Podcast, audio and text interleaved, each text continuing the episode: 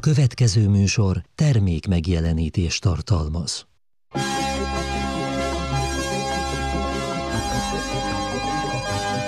Szilveszteri rádiókabaré a Tália téli kertből. A házigazda Vida Péter. Köszöntöm Önöket, hölgyeim és uraim! Ez a szilveszteri rádiókabaré a Tália téli kertből, én pedig mai házigazdájuk Vida Péter vagyok.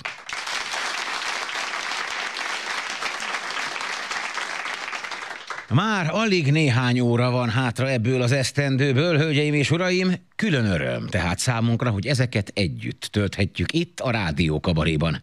Jó szokásunkhoz szíven idén is a legkiválóbb humoristák és színészek szórakoztatják majd önöket a következő három órában, ezért reméljük, hogy sikerül majd ezer szint jókedvet és felhőtlen örömöt csempésznünk 2023 utolsó perceibe rá is fér erre az esztendőre, hogy valamivel feldobjuk, mert nem tudom önök, hogy vannak vele. Bennem leginkább egy csapodár szerető alakját idézte ez az év. Hogy miért? Kezdjük talán azzal, hogy az Isten pénze is kevés volt hozzá. Hát talán emlékeznek még, tavaly ilyenkor azért aggódtunk, hogy a magas energiaárak miatt majd biztosan meg fogunk fagyni. E félelmünk azonban rögvest elpárolgott tavasszal, amikor megláttuk az élelmiszer árakat. Éhen halni mégiscsak kínosabb. Ahogy Hofi mondta, rögvest elfelejti a kecskét, amint megismeri a tehenet. És csak ugyan. Lehet, hogy csak 18 fok volt a szupermarketben, de ahogy ránéztem a sajtok áraira, homloktól bokáig leizzadtam. Mondtam is a feleségemnek, pakolja már át az ékszereket a fémkazettából a hűtőbe, mert kéne a hely a trapistának. Attól tartottam, hogyha ez így megy tovább, Mága Zoltán nem aranyozott hintóban, hanem parmezánosban megy majd az újévi koncertjére.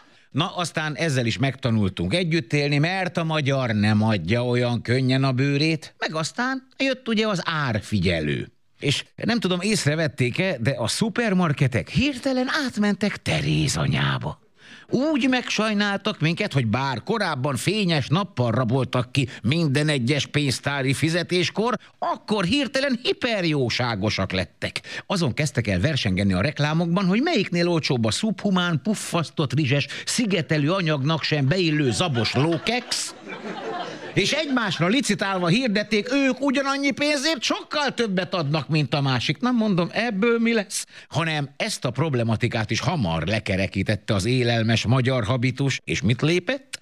abba hagyta a vásárlást, hogy szépen megegye azt, amit otthon rejtegetett a nagy Covid bevásárlások óta. Nem azért mondom, de anyósoméknál még annyi cukor van a spájzban, hogyha hirtelen piacra dobnák, felére letörnék a világpiaci árakat.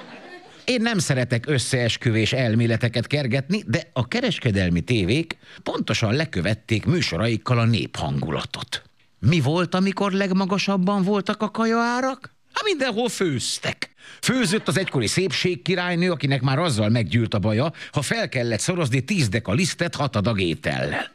Főzték a jojobás konfitált királyrákfarkat osztrigás kaviárral és tojással, amit aztán a séf tányérostul vágott bele a kukába. Mindezt, miközben a nézők szomorúan lapogatták otthon a homogén húspépes párizsi szeletet a szendvicsükre, és baromira együtt tudtak érezni minden versenyzővel, akinek ö, nem lett elég karakteres a hoppanós textúával kőített lazacfákjának a savassága, hogy feküdje meg a beleteket. Aztán bejelentették, hogy végre jönnek Brüsszelből az agrártámogatások, és a mezőgazdaság fellélegezhet. Erre mi történt? Rögtön házasodni akart a gazda. Meg kiküldték a luxusfarmra az egyszerűség doktor emeritusát, Gáspár Zsótit, akinek már azzal se fáradtak a szerkesztők, hogy megírják a szövegét, úgyse tudta volna elolvasni. Rossz nyelvek szerint annyira félre beszélt műsorvezetés közben, hogy egyszer még az egyik tehén is súgott neki a karámból. Év végére pedig, amikor sikerült letörni és egy számjegyűre pofozni az inflációt, mit tűztek műsorra? Hát persze, beküldték a ringbe a celebeket, hogy verjék péppé egymást. Megint van kaja, helyreállt a rend, lehet egymást újból utálni. De hogy ne csak másokról legyen szó, körülnéztem a magunk házatáján is. Nos, kérem szépen, mi itt a Rádió Kabaréban közel 100 közreműködővel több mint 4200 percnyi, azaz közel három teljes napnyi kabarét vettünk fel önökkel együtt, vagyis közönség előtt, amelynek durván 80%-a adásba is került. Na de hogy mi történt a maradék 20-szal? Aki rendszeres látogatója felvételeinknek, az tudhatja, hogy nálunk azért mindig elég jó a hangulat, ha másért nem, akkor az elkerülhetetlen bakik miatt. De előfordul az is, hogy a nézők próbálják előadóinkat kisegíteni, netán az előadóink kezdenek párbeszédbe a nézőkkel, vagy éppen hús elröpül egy oldal a jelenetből, ami rendesen összekuszálhatja a szálakat. Na most néhányat e pillanatok közül össze is gyűjtöttünk önöknek, úgyhogy kérem hangmérnökünket, akusztikai őrangyalunkat, Zsonót, hogy indítsa el, hallgassuk meg e páratlan gyűjteményt. Tehintetem vagyok én, istálóba fekszem, én keringésem nincsen, bent vagyok, így kint nem. Dolgozni kell a vágószobának is. Pedig olyan szép dal. Kár, hogy a rádióhallgatók már nem fogják hallani, de itt mindenki jó szórakozott rajta. igen. jelenlévők kazettán megvásárolhatják. A művészetek völgyében az egész falut bevonták a turisták fogadására. Csáton is lehetne ilyen próbálkozás. Ha van, a Kasó néni faszari... Faszari?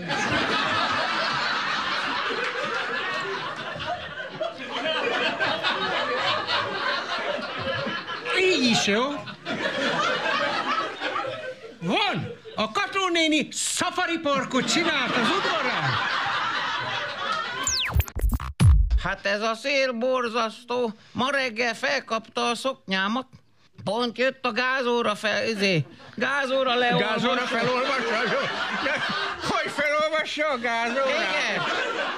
Gázóra Csizmadia Tibor, munkatársak. Na, ja, várj, bocsánat, nem azt mondom. Magyar hangok. A, A, B, C, C, jó. Na, sztorizom a sikra. Hát gyere, főtestvérem. Gyere, áldjon meg, hát tudod az egészet? Én meg csak olvasni tudom. Na, storizom a situt.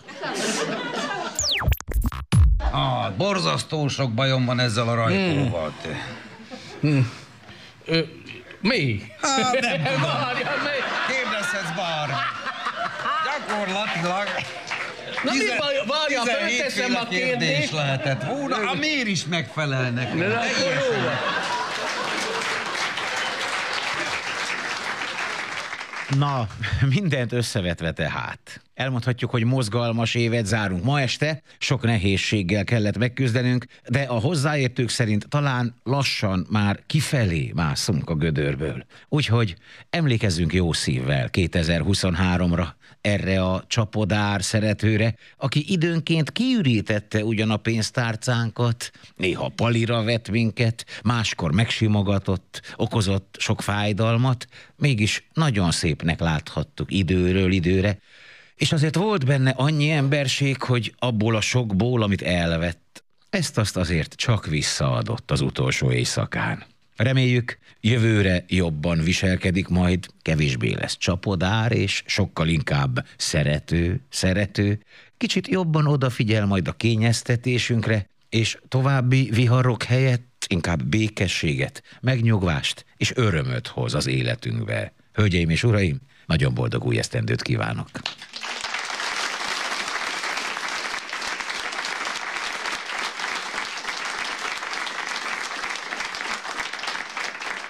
Tavaly tűzte műsorára az egyik streaming szolgáltató azt a filmet, amely az unalomig ismert Shakespeare-i történetet, vagyis Rómeó és Júlia szerelmi drámáját egy harmadik szereplő, Rómeó exének szemszögéből mutatja be.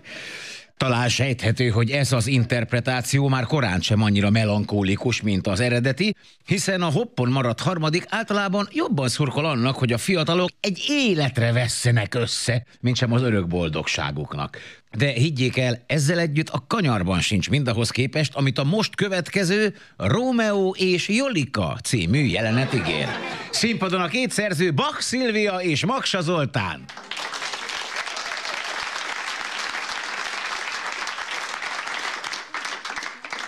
A sztorizom a situt. Ünnepeltük a születésnapomat, ne kérdezzék meg hányadikat, mert lemegyek. A lényeg, hogy mikor rosszul lettem két hete az almapálinkától, azt mondta Kálmán a gyereknek, hívjátok anyátokhoz egy régész, mert a házi orvos tuti nem tanulta már ezt a modellt. Ah, szóval ilyenkor nosztalgiázik az ember jánya, ugye? Ha mit csinálna másként? Hát én úgy megkerülném Kálmánt nagy évbe, mint Apollo a holdat, more. Hát kellene a francnak még egyszer. Akkor is csak bosszúul mentem hozzá, mert elhagyott az én nagy szerelmem, a Kolompár Romeo. Jaj, az nem csak szép legény volt, hanem gazdag is, még saját kriptát is építettek maguknak, hallod? Úgy hitták, hogy kolompárium. Jaj, de tudott az udvarolni, emlékszem, egyszer kint könyöködtem a ablakba, mert már be voltam sóza, meg mérges is voltam rá, mert vártam, vártam, de csak nem jut. Na, azt végre feltűnt az a hibátlan, izmos teste, megáltalattam, azt felszólt én nekem. Na nézzek már oda, ha mi fény pislákol a grádicsodba, gádzsika? Te türemkedsz ki az ablakból, vagy anyát terítette ki a dunyha? Ne, ne anyázza, ne anyázza, mert lemegyek hozzád, az csúnyát látsz. Gyere legfőjebb, nem nézek rád. Csak azonosítani próbáltalak, mert mintha nem te lennél. Mitől olyan nagy a kebeled neked? Hát megbűtöttem neked.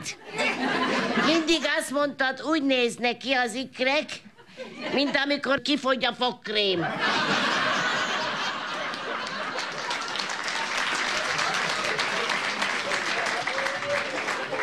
Na, hát tessék, mostantól trendi vagyok.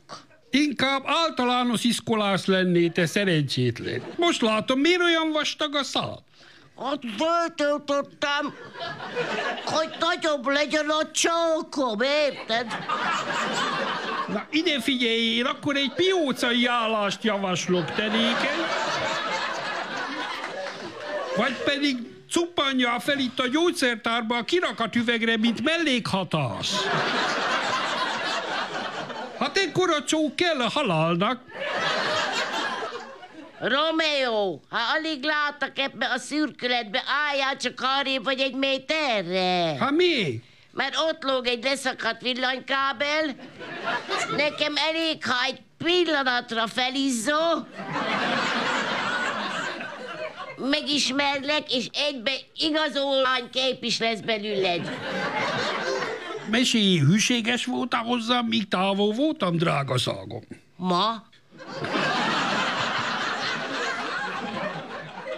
Hát nyilván, ha tegnap voltam itt, te memóriaegység. Na jó, és délelőtt vagy délután kérdezed? Ne bőszítsél fel, még kirántom a házat alólad. Mit beszélsz? Neked annyi nőd van, mint tévedés az országházban.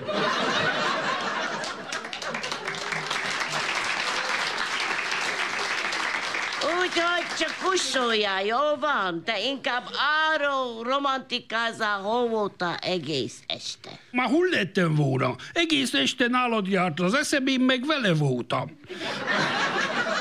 Tudod, hogy csak téged szeretlek. Hát akkor tessék, valljál nekem szerelmet, na. Ha tegnap vallottam a legjobb barátom ellen, vallomásból elég volt erre a hét. Inkább engedjél fel, hadd szálljak te magadba, arancsolikom. Ó, de itthon van a tővérem. Hát jó van, akkor ő hozzá is benézek. Na. Csak kezdjünk már valamit. Ó, az semmi előjáték. Hát már teljesen elfelejtetted, mi a romantika? Ha te hogy felejtettem, győzike CD-je most is itt van a zsebemben. Érzem, hogy nem szerető. Itt belül sugja valami. Küld ki, mondja a szemembe. Na, jó van, csillagom, itt a időbenek várnak a barátaim. Megint szórakozni mentek, nélküle. Dehogy is, iskolába megyünk. Ilyenkor este fél tíz van te. Esti tagozat ez kicsikét. Fizika óra lesz, tudod? A feles pohár alá rakjuk az újságot, azt nézzük, mennyire nagyítja fel. Na ebből elég, tudod ki várjon rád? Vedd tudomásul, hogy félhő megyek.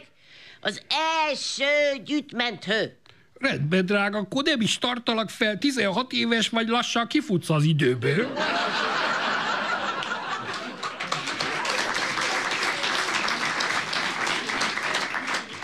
Van egy haverom, ajánlom neked a Kálmánt, nagyon rendes, növényevű fiatalember.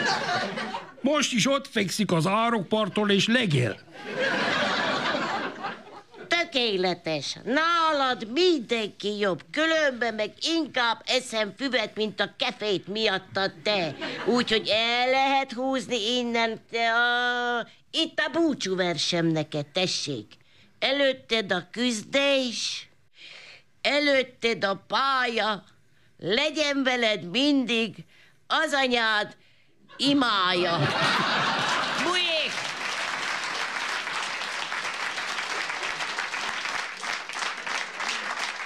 Bocsánat, de fogadtam egy kollégámmal még májusban, hogy idén egy mondatba bele fogom szőni a szakajtó és a podcast szavakat. Most pedig vészesen közeledik az éjfél, szóval tehát egy szakajtónyi podcastet készített már Tóth Eduval közösen az apaságról, amiből egy közös estjük is született.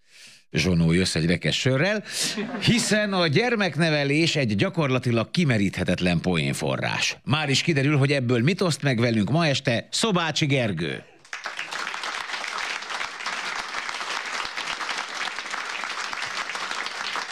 Köszönöm szépen. Hát ismét eltelt egy év, ismét megtettünk egy kört a nap körül.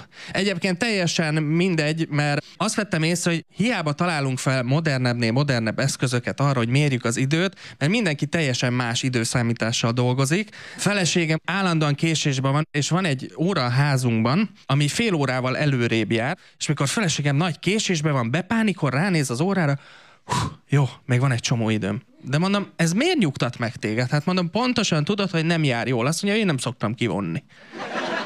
Egyébként most már mondhatom, hogy a feleségem, most a nyáron összeházasodtunk, 22 év meg két gyerek után, mondta felméri Peti, hogy még jó, hogy nem fordítva, hogy 22 gyerek és két év után. Hát mondom, valóban. És icipici kis esküvőnk volt, délben volt egy kis családi ebéd, kettőre jött ez a végrehajtó, összeadott bennünket, hát nyolckor már otthon voltunk, én tízkor aludtam. És érdekes volt, mert néztünk gyűrűket ugye az interneten, és volt egy gyűrű, amiben bele volt gravírozva, hogy te vagy számomra az egyetlen, 25 ezer forintba került, viszont a hármat veszel olcsóbb. Hát nem mindenkinek egy az egyetlen, ugye? Na most én a gyerekeimen veszem észre, hogy múlik az idő, ugyanis a nagyobbik fiam most kezd belelépni ebbe a prepubertás korba. Ez egy nagyon érdekes kor, mert megvan még benne a gyermeki érdeklődés, viszont a kamaszos szemtelenségnek a szikrái, azok már felfellobbannak. Múltkor jön oda hozzám, azt mondja, apa, a nappalok hosszabbak vagy az éjszakák? Hát mondom, télen az éjszakák, nyáron a nappalok. Kit érdekel, és ott hagy a francba. Hát mondom, jó veled beszélgetni, kisfiam. És állandóan van kérdésük, ugye nekem két kisfiam van, és egy ismerősöm mondta, hogy addig örülj, amíg kérdeznek, mert ha kifogynak a kérdésekből, utána véleményük lesz.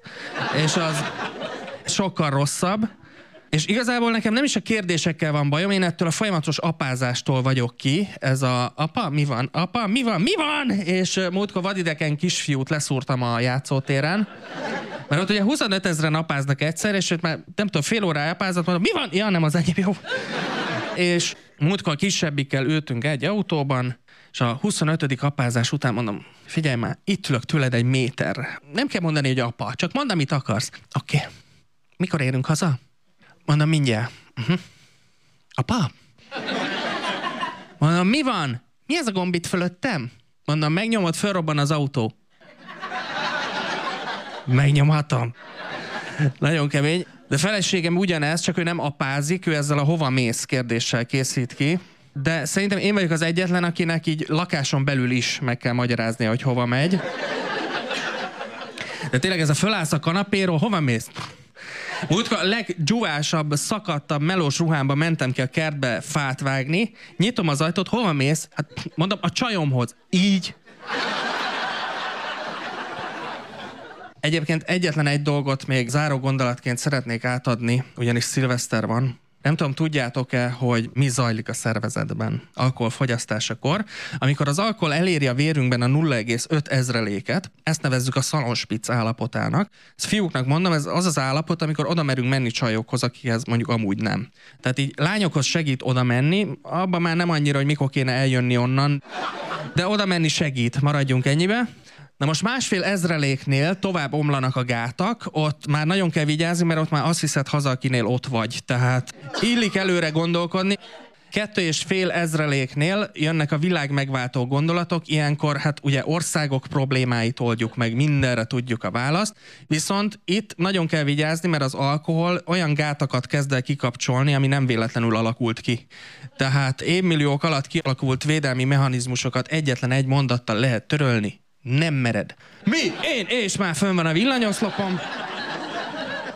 Na most három és fél ezreléknél még mindig vannak világ megváltó gondolatai, csak már nem tudod elmondani őket. Négy ezreléknél áll be az eszméletvesztés, és öt ezreléknél áll be a halál. Csak nem tudom ki az az állat, aki a négy ezrelékes eszméletvesztés után még tovább bír inni. Tehát csak óvatosan, és én nagyon boldog új kört kívánok a nap körül mindenkinek. Köszönöm szépen.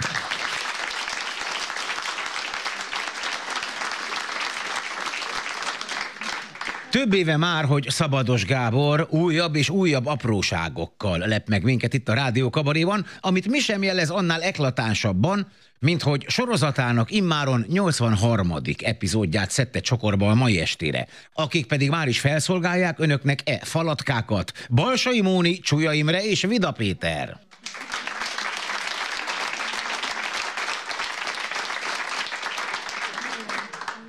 Teri az oka mindennek. Azt mondta az orvos, hogy teri az oka mindennek. Rajta múlik az egészségem. Terin múlik az egészséged? Milyen terin? Koleszterin. Patikában. Jó napot! Reumakenőcsöt kérek, jó erőset. Igen, egy jó erős reumakenőcsöt, ezt ajánlom. 10 percen belül olyan erős reumája lesz tőle, hogy ordítani fog a fájdalomtól. Az életét is feláldozná. Mondd, Árpád, ha úgy alakulna, feláldoznád értem az életed? Igen, életem.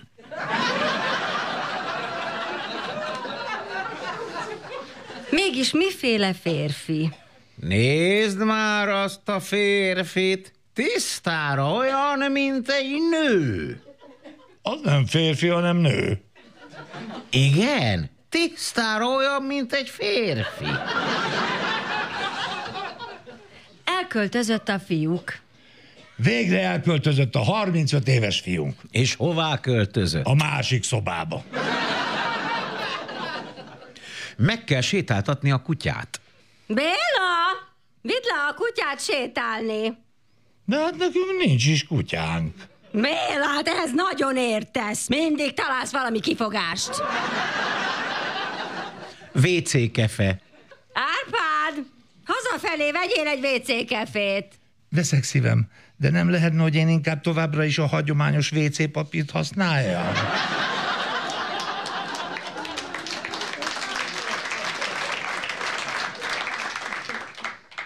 Díszmadár kereskedésben. Jó napot, kérek tíz darab díszmadarat. Hogy csak így, hogy tíz darabot, bocsánat, azokat nem így szokták venni. Nagyon sokféle díszmadarunk van. Milyeneket óhajt? Nekem mindegy, a macskámnak lesz. A család. Mi újság veletek? Hogy van a család? Jaj, hát minden nagyon jó. Erika már felső tagozatos, nekem remek állásom van, Zoltán meg most ért el oda, hogy már kúszik-mászik. Várjál már, nem a férjedet hívják Zoltánnak? De őt. Este, mikor hazajön a kocsmából, már csak kúszik-mászik.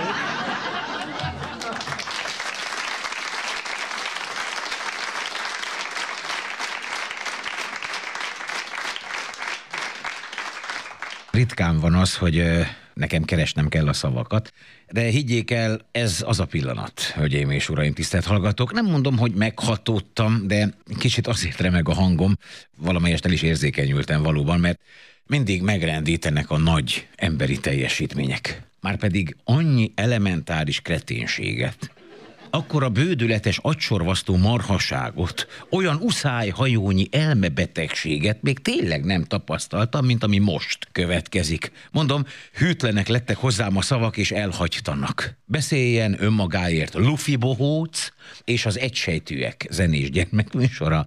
A színpadon a két szerző, Aradi Tibor és Varga Ferenc József mellett Vida Péter.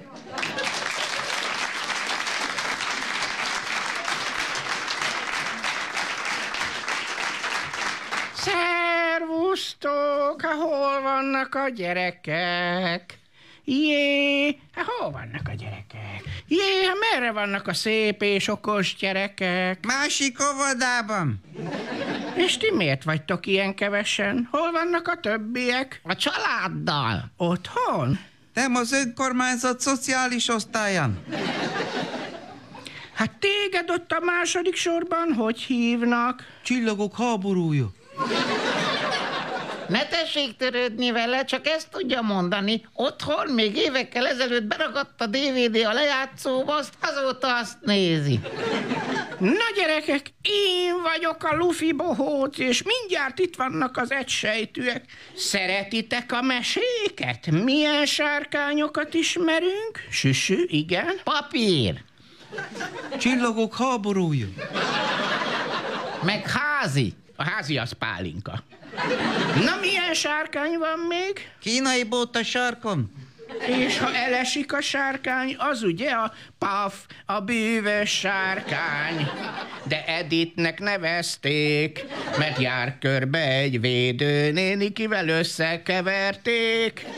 Edit a védőnéni, senkitől se félt, míg be nem ment egy népes házba, ahol jól összeverték. Én vagyok a híres vízfejű, az ikum is csak egy számjegyű, de én egyiket se bánom, ráadásul herpes is van a számon. Gyerekek, biztos szeretitek az állatokat. Na, mit mond a kutyus? Csillagok háborúja. Wow, wow! És a cica? Miau, miau. És mit mond a gorilla? Húzzál már ki a külső sávba, te gyökér.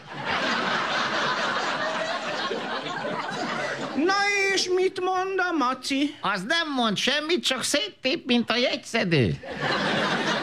És akkor lesz belőlem egy skót zombi. Én elmentem a vásárba fél pénzzel, kimásztam a vonat alól fél kézzel. Hú, amikor megláttam, hogy hova lett a ballábam, megnyugodtam édes lelkemben, megmaradt a fél pénzem.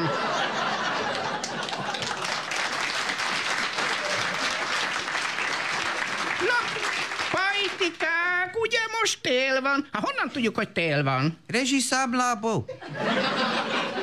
Na de mi szokott jönni télen? Infláció. És még? Csillagok háborúja. Meg a reszkesetek, betörők. És még? Hát hóesés, ugye? Na, most tegyük keresztbe a kezünket a vállunkon, és mondjuk hangosan, hogy di di di di di di di di di di di. Na, erről melyik dal jut eszetekbe? Add ide, add ide, add ide, add ide. Nem, hát a Mici mackó, aki fázik, ugye? Na, hogy van a dal? Minél inkább hullahó, annál inkább hullahó. Minél inkább hullahó, annál inkább hullahó. Hullahó és hózik, zik, zik, az ágy megrugózik. Nyikorog a pamlag, lag, lag, anyukám még tévét néznek.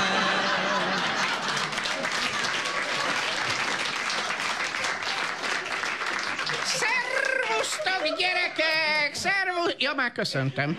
Jó hülye vagy. Amikor esik a hó és nagyon hideg van, akkor bizony könnyen betegek lehetünk. Na mi az, amit ilyenkor könnyen elkaphatunk? Nyugdíjast a jeges járdán. Nem, hát a vírus. De milyen vírusokat ismertek? Csillagok háborúja. Ennyi, ennyi. Hát például az influenza vírust, és ha betegek lesztek, akkor felszökik a lázatok, és sajnos nem mehettek oviba, meg iskolába. Ha van ilyened, adjál már belőle. Na és hová kell menni, ha betegek vagyunk? Játszóházba, hogy mások is elkapják. A doktor bácsihoz. És ez a doktor bácsi, ha ad nektek oltást, akkor kaptok tőle egy oltási könyvet. Mit kell azzal a könyvvel csinálni? Befóliázni.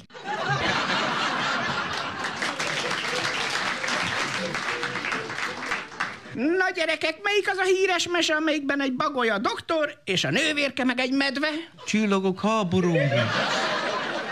Bubó doktor, kígyónak lápsó, madaraknak fogsor, ez az állatorvos nem volt józan sokszor. Beszél majd az utókor kiről? Ho, ho, ho, ho, mondjátok együtt. Mondjuk együtt.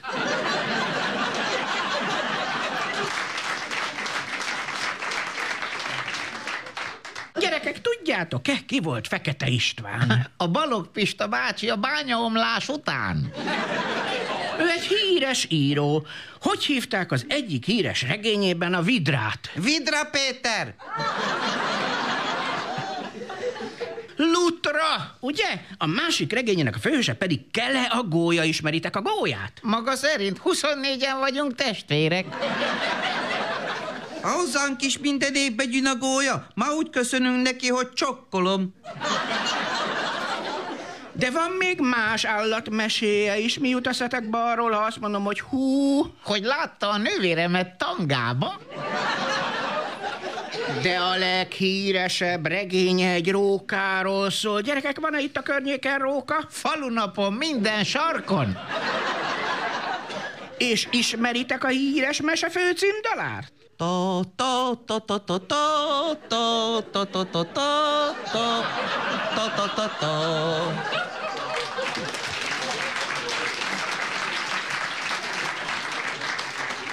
Majd nem. Pedig ez volt a csillagok háborúja. Fürge Jóska lábak, surranóba járnak, hip-hop, jön huk, törzshelye a bistró, ott lakik a disznó, hip-hop, jön huk, bólogató Jóska, így nevezik, amikor az arca a pultra esik, azt beszélik róla, úgy megy, mint a fóka, ha sör, bor, fröccs, fogy, felragyog a kedve, ha párolog a cefre, hip-hop, jön huk, na kedves gyerekek,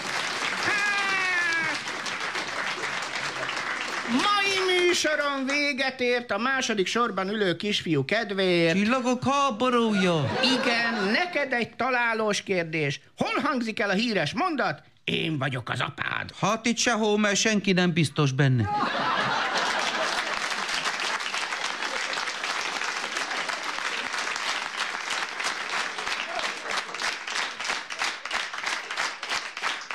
Nagy szerencse, hogy még a múlt században született, hiszen ha a villanyautók korában nő fel, akkor mindenképpen szegényebbek lennénk a világ legélethűbb, kétütemű motorhang utázójának művészetével.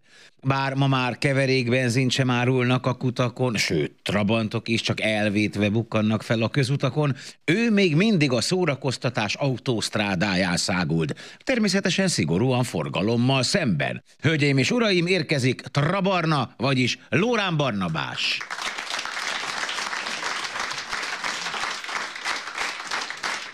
Köszönöm szépen, nagyon megható árérték arányban, még nem csináltam semmit, de már kaptam egy nagy tapsot, csak az áfa tartalmát kell rátenni, és meg vagyok, de visszaigénylem. De, hát igen, én, hát autós sánan szerelők vannak körülöttem, és nem tudom, tehát ez a gázkészülék javítás, valaki beleesett már ebbe, bedöglött a kazán, és így hívtam egy gázszerelőt, szombaton kijött, nagyon cuki volt, de ez a morózus ember, ez a jó napot kívánok a gát, látom, hogy mi a probléma. Jó, mégis mennyi? 40 ezer lesz. Mondom, jó van, akkor itt hagyom, mert ott lehet föllep. Tudom, hogy hol kell lepattintani. Mondom, jó, á, bemegyek, megy a csörgés, meg a csattogás, fél óra múlva kinézek, hogy mester, mester, egy szőnyeg alatt, mester, esetleg tudjuk, hogy hogy állunk. Mindjárt kész van. Mondom, á, jó van, akkor én megyek innen. Kész van, nagyon hallgál. Mester, mennyivel tartozok? 15 ezer. De 40-et mondott, magát kedvelem. De nem kell messzire menni, az autómon az ablaktörlő bedöglött, és átvittem az előző, hogy hát ez a probléma, hogy az ablaktörlő így kicsikét, mint olyan kocka benzin lenne benne, tehát nem működik. Azt mondja, hogy ja, megcsináljuk, nem semmi gond, gyere vissza délután, délután visszamegyek, na, kész az ablak, ja, kész lett, 130 ezer. Mondom, micsoda? Ha kicseréltük rajta a kipufogó dobot. De annak nem volt baja, de volt raktáron. Tehát, hogy van egy ilyen stikje ennek az egésznek, de például Rekob Gyuri barátom, én is nagyon érzékeny vagyok a melegfrontokra, ő is, és ő még inkább, hogy egy ilyen szoftver lassulás nála, és az történt, hogy mondom neki, hogy Gyuri, az én telefonom, próbáltam el lassan mondani hogy értse, hogy Gyuri, az én telefonom szervizbe van, ma hétfő van, péntekig nem lesz telefonom. Nem tudlak hívni, írjál e-mailt. Ja, jó van, értem. Akkor ma csörgök én. Én jártam futni egy időbe, és akkor mondom, Gyuri, gyere el velem futni, mert így pocakból rátfér. Ja, jövök. Késett 30 percet, Gyurika. Hol voltál? Lazuhanyoztam. Futás előtt? Hülye vagy, utána már nem lesz rá erőm. Szóval nehéz. A Boráros téren egy néninek segítettem, mert ott van egy ilyen lépcső, rengeteg fölfölött a buszokhoz, teljesen mindegy, és akkor látom, hogy néni szórakozik az ekkora nagy cekkerével, próbálja fölpajszarolni, meg fölvinni, és mondom, csókolom, segíthetek? Persze, itt egy kecsék fekvese. Fölvittem, majd leszakadt a derekam, ó, nem kellett volna. Fölsegítettem a buszra, és aztán mondja nekem néni, hogy voltám kerekkel, lehetett volna húzni is. Köszönöm szépen. Tehát, hogy nehéz az én életem, de nekem a szomszédaim is. Van nekem egy, hogy mondjam, egy szláv szomszédom, Ivan, és Iván, hát, hogy mondjam, hát ő egy szláv. Csak hogy hogy kínál egy szláv téged bármivel? Bernie! Ez vagyok én a kontextusban. Bernie, kérsz vodkát? Nem! Oda jön, közelebb lép, kezébe az üveg, de! És már tölt is. Nincs B-verzió. És van neki egy nagyon-nagyon szép német luxusautója, mondjuk 15 éves, de mindegy, és jött a nyest, és megevett belőle egy ilyen kábeldarabot, nem indult az autó, és így ki volt akadva. Mondom, hát te Iván már második napja itt az autó mellett körözöl, mit csinálsz? Jött nyest, még egy kábel, nem indul autó, én várom nyest. Mondom, várjad. Ebben a pillanatban van nekem egy ázsiai szomszédom is, a Fuing, ő megjön, Szia Iva, mit csinál? Varom a nyest! Kicsi folyéi még sose hallotta azt a szót, hogy nyest, elővette a baromi jó ügyes telefonját, mondta neki, hogy nyest. Az meg lefordította ázsiaira, hogy csing soha. Így meglepődött Fink. Csing soha? Azonnal szólt a feleségnek. Csipadi a csing soha? Felesége a harmadikról, csinksosóa, csinksosóa, ezek egy csinksosóáztak egy ilyen 40 percet. Hát annyit mondanék, hogy reggelre megfogták a nyestet és megették.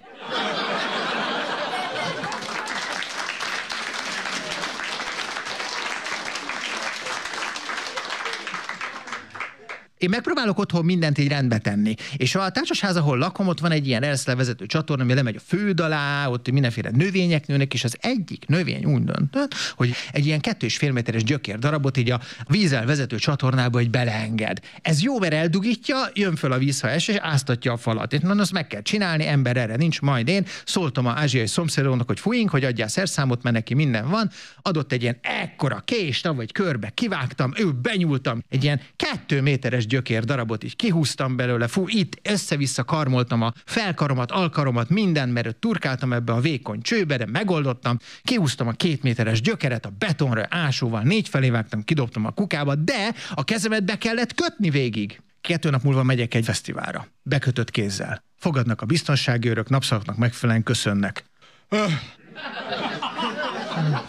Szia, rendezvényre jöttem. Elmondják az úti tervet, hogy hova kell menni, honnan kell jönni, merre tudod megközelíteni az öltözőt. Öh. Majd kérdezi tőlem a másik biztonsági őr, kezeddel mi van? Hát mondom, szíje vertem. Az mi történt? Hát tudod, egy két méteres gyökér nagyon rossz helyen volt. Azt mi lett vele? Hát figyelj, kirángattam a betonra, kirángatod a betonra puszta kézzel. Nem, nem, egy ilyen ekkora jatagánnal, egy ilyen ekkora recéskéssel. Addig piszkáltam, amíg ki nem jött. Az igen. És aztán mi lett vele? Mondom, hogy kihúztam a betonra a gyökeret, ásóval négy felé csaptam, és kuka. Azt az eget négy felé vágtad össze, akkor dobtad a kukába, te hülye gyerek. Hát igen, mert a ázsiai szomszédomnak a te a kínaiaknak dolgozó. Ne, ne, ne, ne, ne, figyelj már. Én csak kiúzta. Figyelj már, Barna, te jó Isten, az ilyeneket nem a kukába dobjuk ki. A kert végében 70 centi mélyen ássuk el. Hát mondom, figyelj tesó, oda több ilyet nem tudunk elásni, mert tele van ilyenekkel 70 centi mélyen. Köszönöm szépen a figyelmet, boldog új évet kívánok!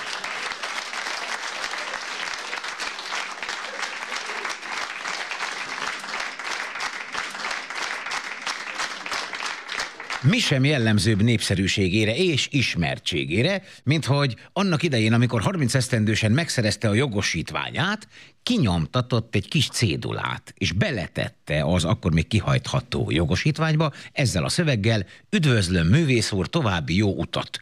Állítása szerint ez tízből kilencszer be is jött. Igazoltatáskor a rendőr elvette a jogsiát, meglátta a papírt, felolvasta hangosan, hogy üdvözlöm, művész úr, további jó utat, mire ő megköszönte és ment tovább.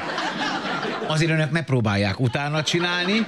A neve ugyanis egyszer s mindenkorra összefort a nevettetéssel és a magyar kabaréval. Boldogan köszöntöm hát ma este is itt a színpadon Nádas Györgyöt.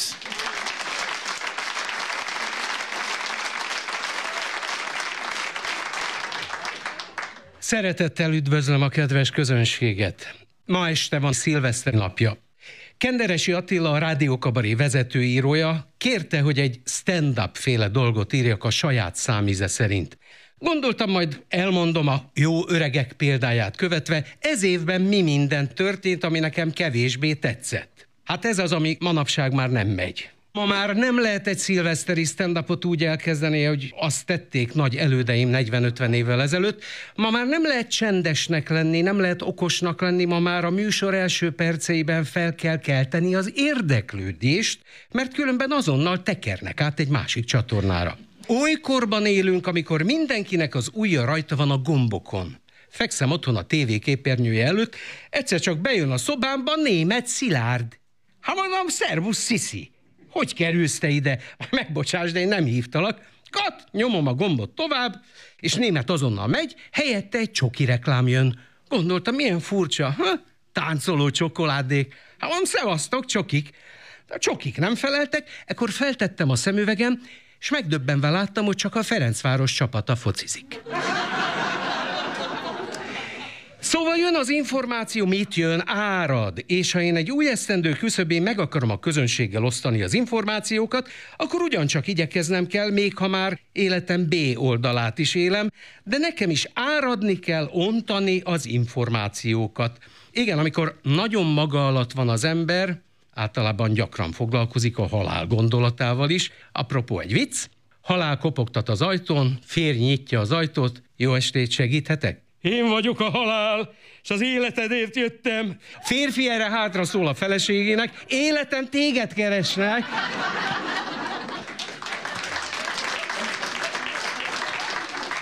Királyhegyi Pál, a nagy tekintélynek örvendő örökifjú író, egyszer még a 60-as években kimondta az élet értelmének egyik fontos alkotóelemét. Fiatal mindenki lehet, de öreg nem. Azt hiszem ez az, ami a reménytelen pillanatokban mindig foglalkoztat. Vajon milyen leszek egészen öreggel? Egyáltalán leszek-e? És ahogy korosodom, egyre közelebb kerülök a megfejtéshez. Vagy talán túl pervers, de milyen lesz a temetésem? Kik lesznek ott a ravatalomnál? Meg az is érdekel, hogy a különböző lapok milyen szalagcímekkel közlik a halálhíremet. Hát magam valahogy így képzelem. Metropol. Fájdalom humorországban. Blik. Kifingott a húgyos. Kiskegyed. Zokognak a nők. Magyar nemzet. Kitüntetése előtt hagyott itt minket.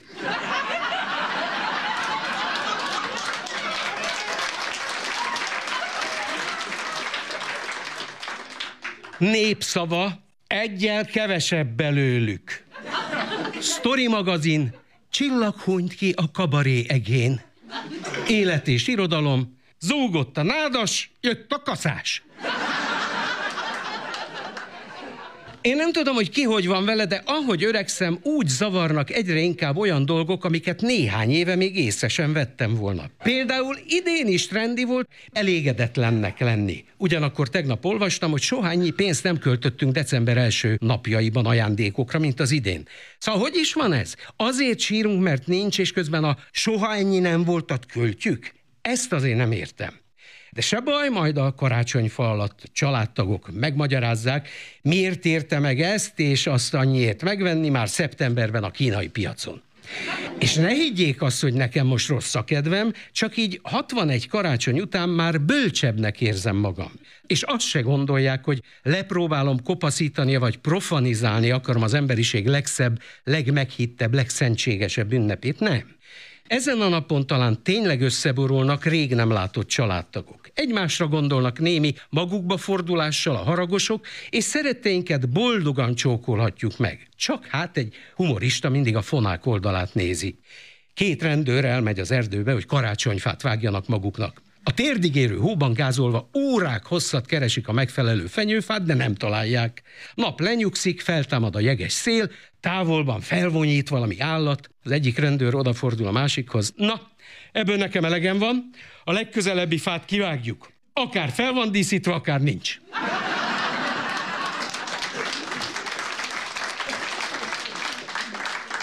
Mikor jó fél évszázaddal ezelőtt szegény nagyapám az egész napi díszítés után, mint egy a fa megkoronázásaként, egy létra segítségével fel akarta tenni a csúcsot a helyére, természetesen a csúcs, a nélkülözhetetlen csúcs, egy szelíd röppenéssel a parkettára esett, ezer apró szilánkra törve.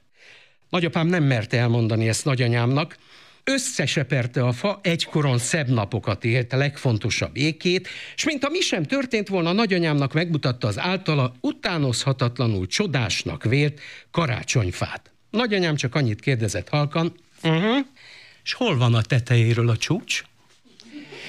Nagyapám vett egy mély levegőt, felvette a nagykabátját, és elindult csúcsért. 24-én délután fél ötkor.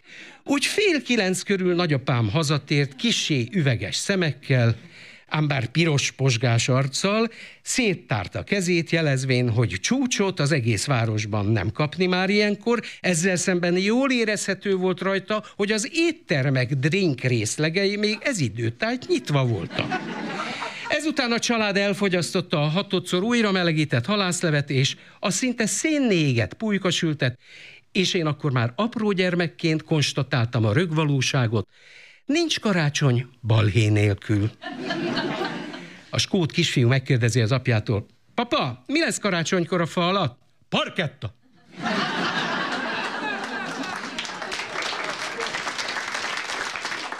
Szóval mi kell a népnek? Balhé. Adrenalin, pörgés, botrány, hangoskodás, hogy odafigyeljenek. Karácsony után, szilveszterkor meg pláne, ez a trendi ma. Az ökölvívás nézése segített megérteni, miért jó ez. Lenyűgözve hallgattam, amint a boxringben a speaker felkonferálja a résztvevőket. Tehát, hölgyeim és uraim, egy megoldás van, a konferenciénak is trendinek kell lennie az információk átadásában, mint egy boxgála speakerének, Például a Bartók Rádió műsor közlője emégyen jelenthetné be a soron következő muzsikát. Kedves hallgatók! A következő zenemű szerzője Kodály Zoltán! Vagy a filmet rendezte Jancsó Szeggé Leggé Miklós! Vagy az elhangzott verset írta Nagyvár Adi Disznó fejnagyú renderde! A kínos csak az, hogy ezek után majd magamat is így kell visszakonferálnom. Aki a közönséget fárasztotta, Nadasse Húgyos Gyurka!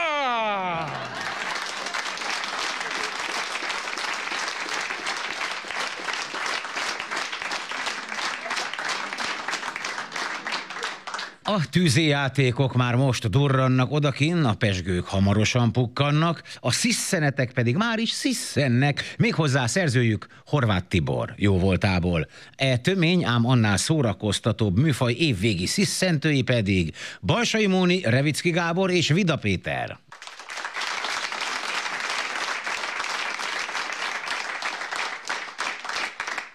Klímaváltozás. Figyelem!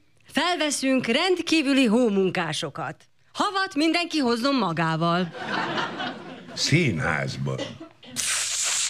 Már harmadszor szólok maguknak. Azonnal fejezzék be a beszélgetést, mert zavarják az előadást. Azt nem hiszem, Miért? mert mi játsszuk a darabot. Orvosnál.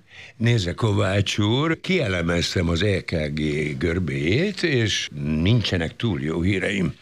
Ez a hullám, itt például szívritmus zavarra utal, ezek a csúcsok pedig lábon kihordott hátsófali infarktusra.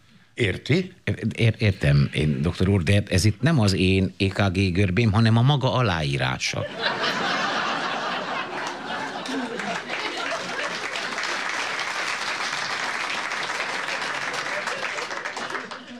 Férjek egymás közt. Nálatok otthon kiviseli a nadrágot? Természetesen én, ha a feleségem kölcsön adja. Szombat este. Mi történt már megint, hogy így nézel ki? Én csak betartottam az orvos utasítását. Azt mondom, minden nap igyok meg legalább kettő liter folyadékot. Na de biztos nem pálinkára gondolsz. Honnan tudja? Én nem vagyok gondolatolvasó. Takarítók beszélgetnek. Na, most aztán soha többé nem mondhatja rám az uram, hogy nem takarítok rendesen. De miért? Mert tegnap este valaki tévedésből ránk hívta a tekeseket. Azok meg végigmentek az egész lakáson, és minden helyiségben azt kiáltották, hogy tiszta!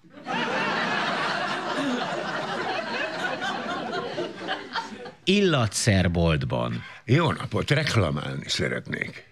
Kipróbáltam azt az XXL-es piros dobozos dezodort, de egyrészt rettentő büdös, másrészt csupa fehér lett tőle a hónaljam. Becserélni nekem? Nem, Miért? mert az egy poroltó.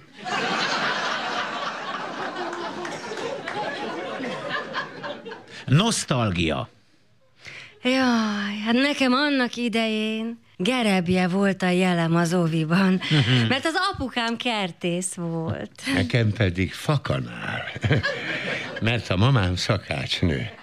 És neked mi volt a jeled? Boríték.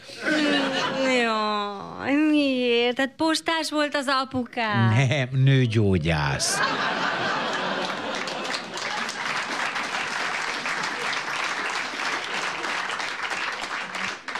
Első rendezvú. Kedves Aranka, annak ellenére, hogy rögtön az első rendezvúnkon felhívtam magát a lakásomra, még Mm. ne higgye, hogy lennének hátsó szándékaim. Ó, a kedves Jenő. Maga pedig ne higgye, hogy megúszta ennyivel. Mert nekem viszont vannak. Albérleti szerződés. Na, még valamit, fiatalember. Igen? Nőt nem hozhat fel a lakásba. A franc akarta felhozni, majd feljön lifttel.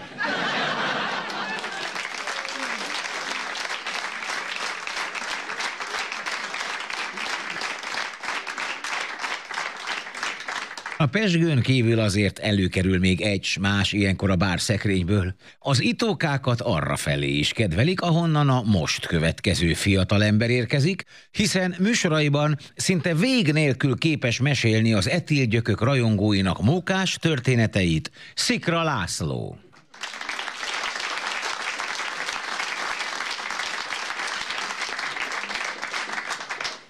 Köszönöm szépen, szeretettel köszöntök mindenkit. Nyakunkon az új év. Ilyenkor döbben rá az ember, hogy pár óra alatt mekkorát változik a világ, mert ugye szilveszter éjfél után pár perccel mindenki vidáman mosogva kíván boldog új évet a másiknak, boldog új évet, boldog új évet, aztán jön a reggel, reggel, délután, ébredés, ugye a boldog új évet mondat végén a felkiáltójel helyett kérdőjel van. Uff. Boldog új évet! Hú, milyen boldog új évet! És ugye ilyenkor a férfi kérő néz a nőre, hogy a hölgyek meg ezzel a hogy nézel ki te szerencsétlen nézéssel néznek vissza, és a homlokukon a vízszintes ráncok így beparkolnak a két szemöldök közé függőlegesbe, és ilyenkor próbálja a férfi menteni a menthetőt, hogy ha már rosszul van, legalább az asszony ne haragudjon. Én egyszer így bújtam január 1 az asszonyhoz, mint egy kandúr. Doromboltam is, mert bugyborékolt a gyomrom. Csak hogy mégis ne haragudjon, és így bújtam, hogy mi vagyok én neked? Büdös.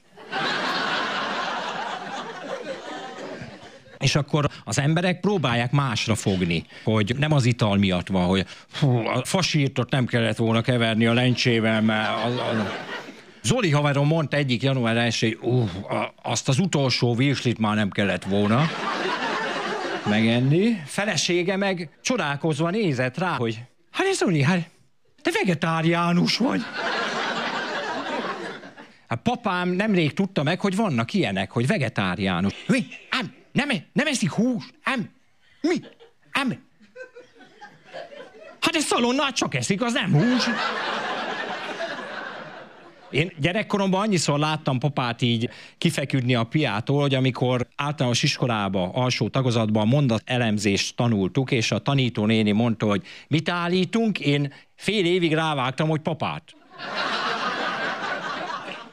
És papa inna mindig, ha nem lenne időnként vele mama, ugye, a fejkendősi vásgátló, ugye, otthonkás piazabla, ne Béla! Mutkor mondta papa, hogy én nem értem a nőket. Ez nála azt jelenti, hogy nem érti mamát. Mert ő mondta, hogy akár isztek, akár nem, nekem nagyanyátok volt az első. Mondjuk az utolsó is, mert engem még egyszer nem vernek át. És mama veszekszik vele. Ha már nincs miért veszekedni, akkor az ivás miatt, hogy komolyan mondom, ne igyál már annyit, papa, ne igyál már. Én azt hittem, több eszed van. Ha több eszem lenne, mama, akkor soha nem vettelek volna el feleségül. És akkor mama, jó van, jó van, papa, jó van. Soha többet nem szólok hozzád két percig.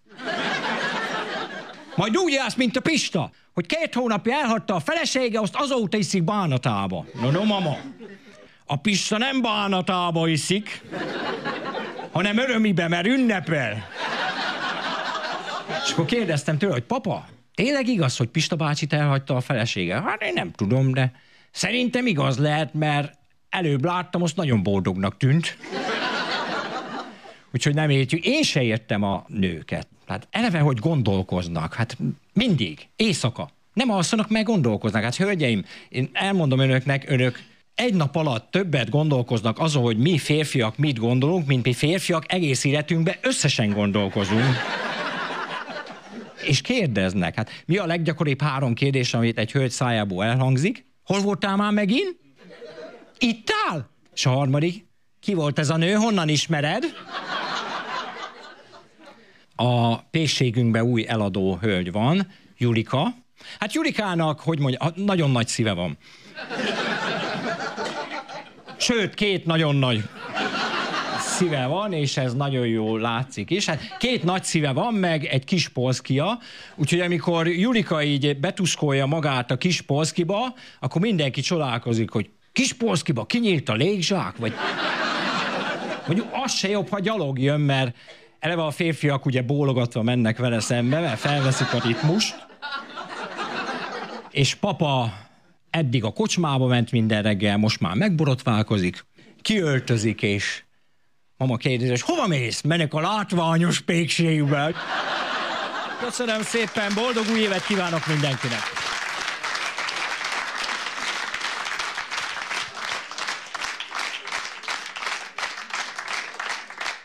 A magányos özvegyasszony sétáltatja a görbelábú kövér tacskóját a Dunaparton, mikor elszágult mellette a vizen egy motorcsónak, és az egyik hulláma egy aranyhalat vet a partra. Ha visszadobsz, teljesítem három kívánságodat, mondja az aranyhal. Az özvegyasszony persze visszadobja, majd sorolja is a kívánságait. Legyek ismét fiatal és csinos. Dam! Egy szempillantás alatt dögös leányzóvá változik.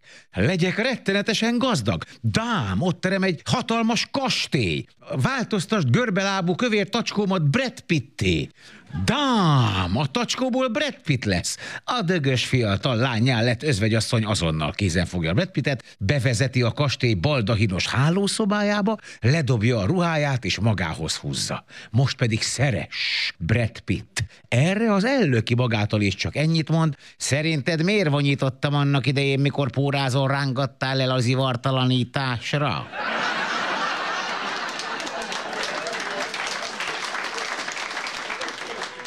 A most következő jelenet szerzője Bálint Endre is igen nagy affinitást mutat az aranyhalas mesék iránt. Ezt bizonyítja a Három kívánság című száma, melyet már is előad Csőre Gábor és Revicki Gábor.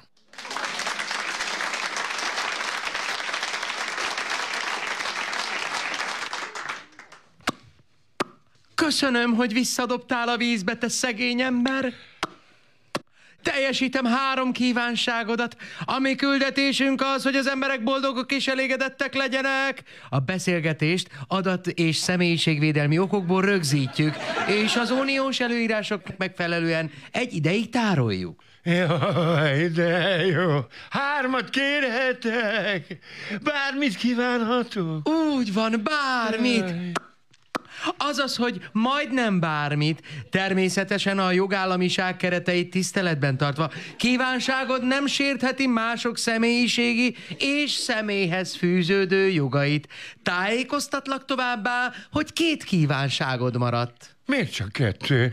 Az előbb hármat mondtál. Igen, de azóta megkérdezted, hogy kívánhatsz-e bármit ami implicite magában foglalja azt a kívánságodat, hogy tájékoztassalak az ügymenettel kapcsolatos egyes körülményekről. Ennek teljesítése folyamatban van, maradt tehát kettő kívánságod. Már ne is haragudj, aranyhal, de szemét dolognak tartom, hogy egy kérdésért levonsz egy kívánságot. Nem én hozom a szabályokat, szegény ember. Én csak alkalmazom azokat, de hogy befejezzem a tájékoztatásodat, kívánságaid nem tartalmazhatják azt, hogy lehessenek újabb kívánságaid, amiket szintén teljesítenem kéne. Úgyhogy jól gondold meg, mire fordítod az utolsó megmaradt kívánságodat. Hogy, hogy az utolsó? Még semmit se kértem. Dehogy nem. Az imént azt kérted, hogy ne haragudjak. Ez a kívánságod is teljesült. Hát nem haragszom.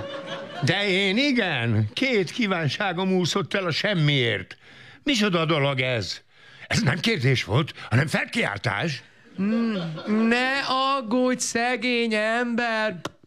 Felkiáltásért természetesen nem vonjuk le az utolsó kívánságodat. A mi küldetésünk az, hogy az emberek boldogok és elégedettek legyenek. Megvan a harmadik kívánságod? És közben gondolkozz el azon is, hogy egytől tízig terjedő skálán hányasra értékelnéd a szolgáltatásainkat?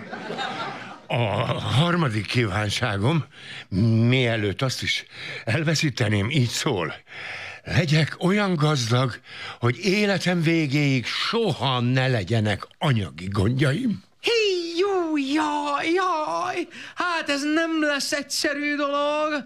Konkrétan meg kellene jelölnöd a kívánt összeget, és azt, hogy miben szeretnéd, aranyban, dollárban, euróban, bitcoinban, részvényben, állampapírban, esetleg magányugdíjpénztárban. Figyelmeztetlek azonban, hogy nincs az a vagyon, ami el ne úszhatna infláció, árfolyamváltozás, vagy egyéb okok miatt. Kérj valami más. Ö, rendben. akkor legyen világbéke. Jó, jaj, jó, jó, az sem olyan egyszerű. Annyi ellentétes érdek feszül egymásnak a világban, hogy ezt még a mi csodatévő hatalmunk sem képes feloldani. Jaj, kér valami más. E, Jól van. Azt kívánom, hogy változtasd a feleségemet szép fiatal lányjá. Várj egy pillanatot, utána nézek, hogy mit tehetünk. Hallod-e, te szegény ember? Mit is akartál az előbb? Világbékét?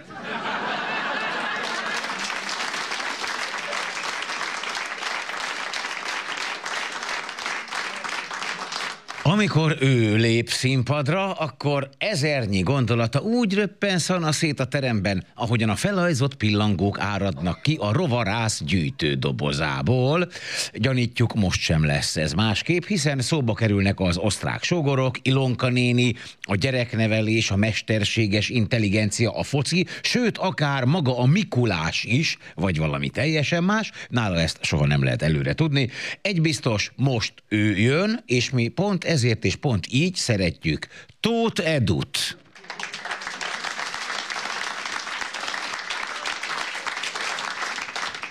Sziasztok, jó estét kívánok! Képzeljétek el, hogy a gyerek most ebben gyerekkel bombáz, hogy fejtörőket talál ki nekem. Mondja nekem, hogy apa, hogyha a Szoboszlai Dominik elé odaraksz nyolc labdát, és abból elrúg valamennyit, akkor mennyi marad? Mondom, bubus, mennyi rúg el? Igen, apa, ez egy nehéz feladvány, úgyhogy még egyszer mondom. Nyolc labda, Dominik elrúg valamennyit. Mondom, de mennyit rúg el? Azt nem tudom neked megmondani. De mondom, akkor hogyan tudom megmondani a véledményt? Apa, mondtam, hogy nehéz. És egy nyolc éves állok szemben. Életem legnagyobb vívmánya ez, hogy van egy nyolc éves fiam, nyolc éve vagyok apuka. Hát ez melós. Mi kell ahhoz, hogy jó szülő legyél? Türelem kell, következetesség, empátia, a csodát. Szanaxkal meg konyak. És amikor a gyerek, a gyerek mindig eljön velem, amikor megyek a hosszú utazásokra, elkísér engem. Tudom, amikor apa iszik egy sört, akkor neki is kell egy forró csoki. És amikor jövünk haza, akkor mindig, hát a vércukra egy kicsit így megemelkedik a gyereknek. Mint a óránként inna egy ilyen zacskó kristálycukot. De a Mikulás lenne a problémánk most, illetve lenne a kívás, hogy ezt a Mikulás dolgot neki elmagyarázzam, mert hát kérdezte, hogy apa, hogy lehetséges az, hogy egész éjszaka fenn vagyok, és mégis láttam a Mikulást. Mondom, mert szégyelős. Apa, ha valaki szégyelős, minek megy Mikulásnak? És nekem is ez volt, hogy ott ültem, emlékszem, nyolc évesen, vártam a Jézuskát hozzá a karácsonyfát, és mindig, amikor kimentem pisilni, hopp, akkor jött a Jézuska. És ez olyan nehéz neki átadni. Nem tudom, hogy a szülőknek mennyire kívás ez az elindulás, nekem óriási nagy kívás elindulni, odaérni. Ugye, hogy a gyerekek nincs időérzékük, és az, hogy nekem sem. Hát így az óvodában, vagy az van, hogy ilyen centiken múlik, meg máspercekben odaérek valóva, és akkor így, mint a Forma 1-es pilóták, így betolom a gyereket. Vagy az van, hogy ráérek, akkor meg úgy nagyon ráérek, és akkor ott kicsit a dadós nénikkel flörtölgetek, meg dumálgatok így a gyerekekkel, és akkor így mondja az óvónő, hogy apuka, befejezte a búcsúzkodást, lassan ebédelnénk. És a gyerek ilyen nagyon keményen aratnofóbiás, retteg a pókoktól, de nagyon durván, de a pókat meg már retteg, mondom, bubu, hogy fogsz oda menni a lányokhoz? Könyörgöm, hogyha egy póktól félsz, hogy mész oda egy lányhoz, hogy elhívd randira? Gyerek, hát oda megyek hozzá, hogy szia, te is félsz a pókoktól? Szóval ilyen a gyerek, de mindenki azt mondja, hogy egy férj és feleség nevelünk gyerekeket, fontos, hogy legyen egy szigetünk. Nekünk van egy szigetünk a feleségemmel, úgy hívják, hogy Csepel. És hát tulajdonképpen így jó a házasság, valaki még nő is rajtam kívül, valaki... Igaz, hogy fantasztikus? Csak szuperlatívuszokban tudok a házasságról beszélni, nézd rám, hogy milyen boldog vagyok voltunk a feleségemmel, kettesben elmentünk nyaralni, jöttek a gyerekek is, és és vírus benyeltem, és 14 kilót fogytam, zúgott a fejem, meg széltem, és mondta a doki, hogy sajnos ez a vírus meg fogja támadni a beszédközpontomat.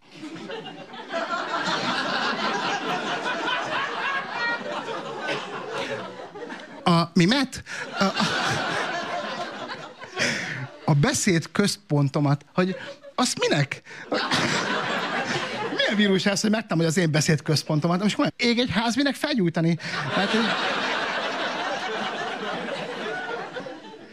Voltunk a pécsi barátaimmal sielni, én életem szoktam sielni, csak nem volt hó, és akkor volt egy panzió, egész panzióban volt, mit tudom én, 50 szoba, és volt egy osztrák család, meg mi. És úgy kezdtük, hogy meghúztuk az osztrák család kocsiját, volt egy kis mikrobusz, meg mi, és beadtuk, hogy sorry, meg hogy izé, mi a magyarok, és itt a telefonszám, és akkor nem írtak föl, kiderült, hogy elfújta a szél a tetét, meg le volt a telefonom, úgyhogy de nem tudom miért, de egymás mellett laktunk. És kicsit így becsíptünk egy éjszaka, és hajnali 3 óra 20 perckor felkeltem, nagyon kellett pisilnem, és nem a fürdőszobába mentem be, nem volt egy ajtó, és az ajtón így benyitottam, és sajnos átmentem az ő szobájukba. És néztem, hogy úristen, milyen Ausztriában ilyen panziók vannak, hogy ilyen szép vécék vannak. Elkezdtem pisilni, és nézek hátra, és mint egy ilyen végjátékban, ott ilyen megrettent osztrák család, ilyen anyuka, apuka, két gyerek, figyelnek ilyen ekkora szemekkel, ilyen... Nem tudom, piséltem el úgy, hogy egy osztrák család. Edu reakciója. Csuldigum. És akkor búcsúzom, még annyi, hogy egy nagyon friss sztori. Veszprémben voltam, ültem a sörkertbe a kedvenc barátaimmal. Vannak olyan veszprémi barátaim, akik már 14 éve egyetemisták Veszprémben. Jó hely. És van két veszprémi srác, akik kivettek a Haszkóvó lakótelepen egy albéletet egy 91 éves nénitől. 91 éves néni kiadta a lakást a srácoknak, négy és fél hónap után a nénike elfelejtette, hogy kiadta a lakást. És mindig rájuk csodálkozik, hogy sziasztok, ti kik vagytok? És a két csibész kitalálta, hogy beadja neki, hogy ők az unokái. Köszönöm szépen! Boldog új évet, sziasztok! Az új év a nagy fogadalmak ideje is. Sokan fogadják meg, hogy lefogynak, vagy épp ellenkezőleg meghíznak, elhagyják káros szokásaikat, spórolni fognak, és ahogy ez már lenni szokott, általában túlvállalják magukat. Így maradnak a fogadalmak csupán szavak. Össze is gyűjtöttem néhány ismertségünk számára pár olyan újévi fogadalmat, amit nekik mindenképpen el kellene kerülniük, mert esetükben betarthatatlanok. Például Fekete Pákó. Jövőre helyesen kimondom, hogy a Koroshegyi Volthidat ontozó esó. Vagy Gáspár Győző, Körtisszel ünneplem meg a születésnapomat More Újpesten. Lagzi Lajcsi, újraindítom a Dáridót az MVM támogatásával. Kiszel Tünde, elhozom az irodalmi Nobel-díjat a naptárammal. Ez persze csak a olyan képzelt kóstoló. Mindjárt többet is megtudhatunk sok egyéb mellett az újévi fogadalmakról is. Bellus Pistitől.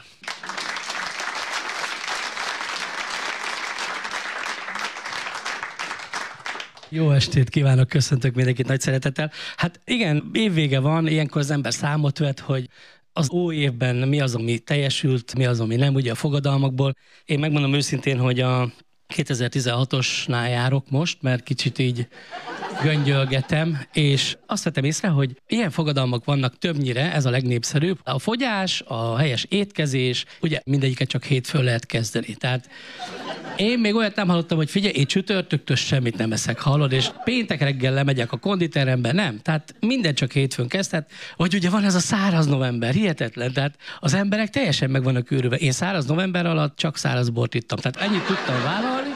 Viszont volt olyan haverom, aki, hú, semmi, nulla, zéró, ugye, aztán jött a nedves december, ugye a folyós január, a tömény február, tehát ugye mindent behozott. Vagy vannak ilyen fogadalmak, hogy az már kicsit ilyen ezoterikus, hogy meg kell próbálni nemet mondani.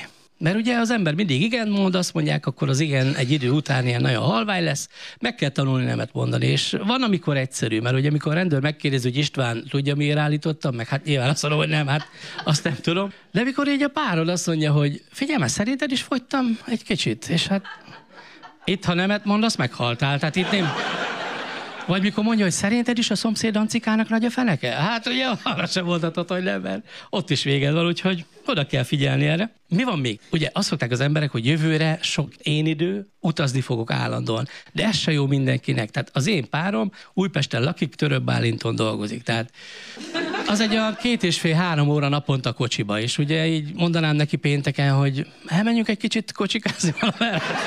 Szerintem végem lenne.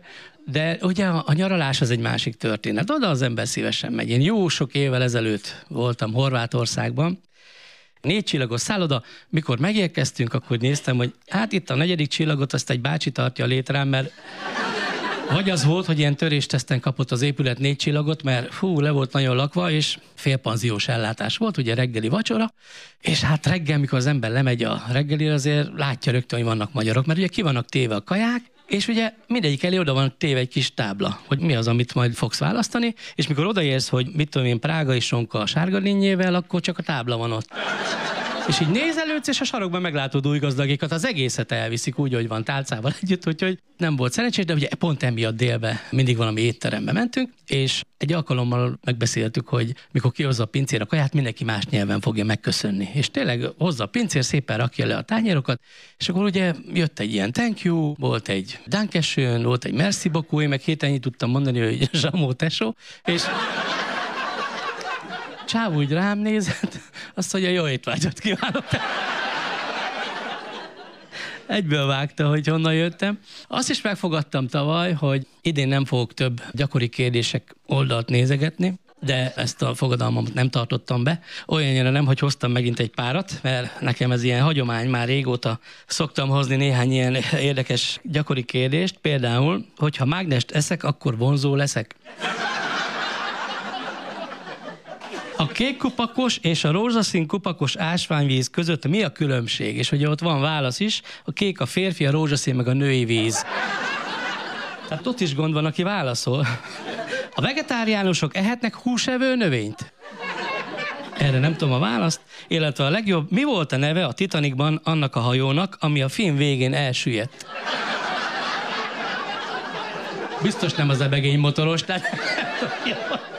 És akkor nézzük, hogy 2024-re milyen fogadalmakat szeretnék majd véghez vinni. Fogok venni egy új tévét magamnak, mert ami most van, abban soha sincs semmi jó. Idén sem fogom megmászni a Monteverestet, ezt ugye biztos, hogy be fogom tartani. Azért minden reggel végzek majd felülést. Egyet mindenképpen, miközben kikelek az ágyból. Tehát ezt, ezt garantáltan tudom vállalni, illetve megfogadom, hogy nem nézek se horrorfilmet, se pornót, művészfilmekre fogok fókuszálni, amikben van gyilkolás vagy szex. Tehát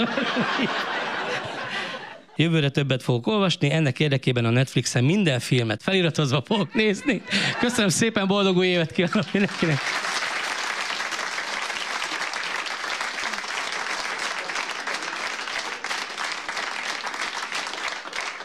Egy újkori hídember következik, hölgyeim és uraim, hiszen mióta csak feltűnt a magyar humorpalettán, azóta igyekszik átjárást teremteni a látó és a látásokat elveszített emberek között, miután ő maga is ez utóbbiak csoportjába tartozik. Mindez pedig annyira szórakoztatóan és olyan természetes közvetlenséggel teszi, a ma este az óév utolsó napján is. Persze az ő életében is akadnak kisebb-nagyobb félresiklások, amelyekről már is beszámol nekünk Súlyog Péter.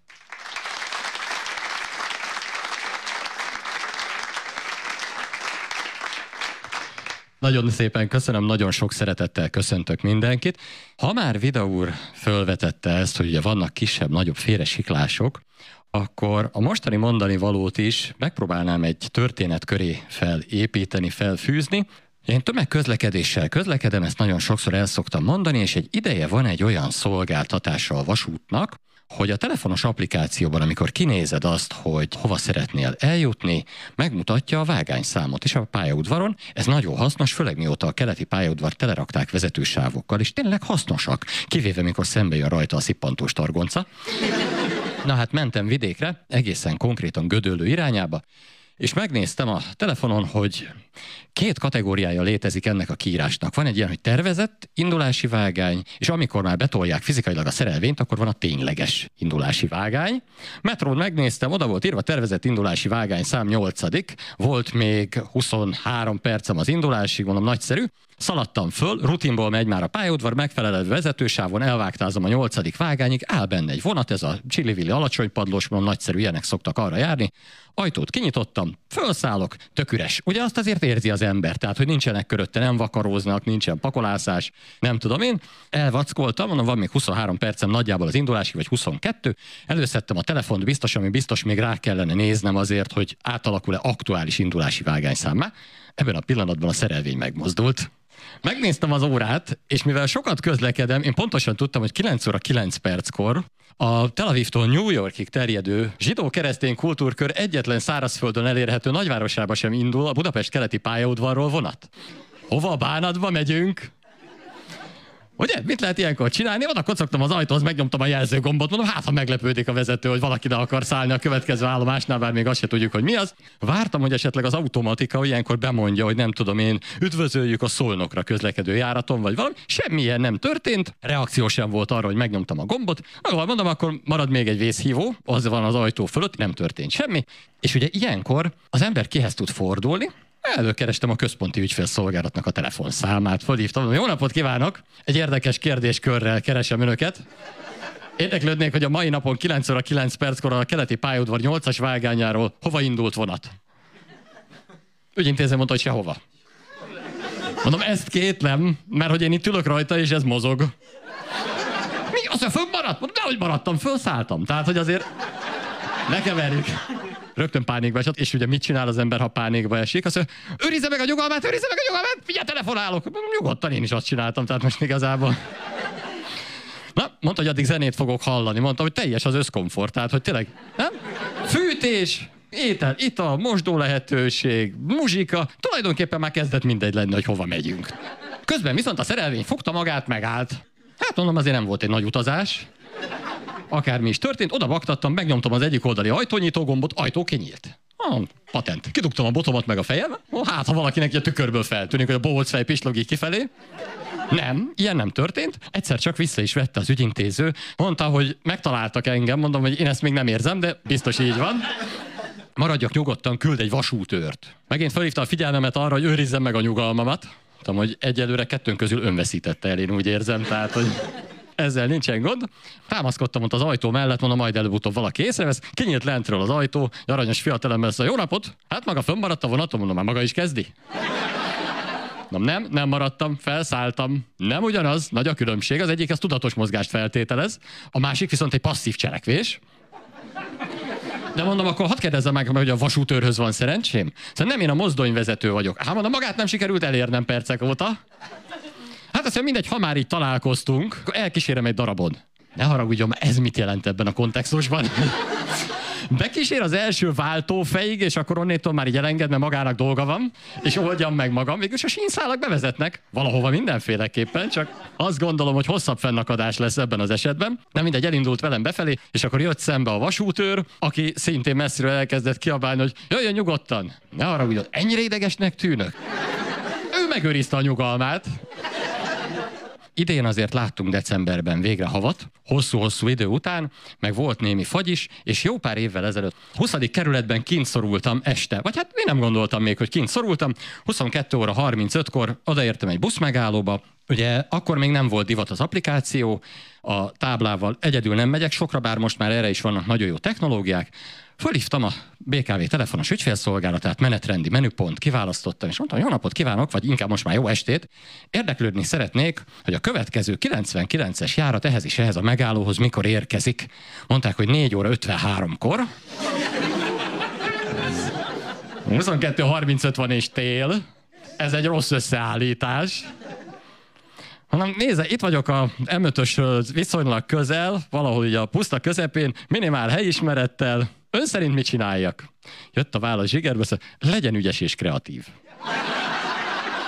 Szóval ezt a két gondolatot szeretném akkor a következő évre kívánni mindenkinek, hogy lehetőség szerint mindenki őrizze meg a nyugalmát, és legyen ügyes és kreatív. Nagyon szépen köszönöm a figyelmet.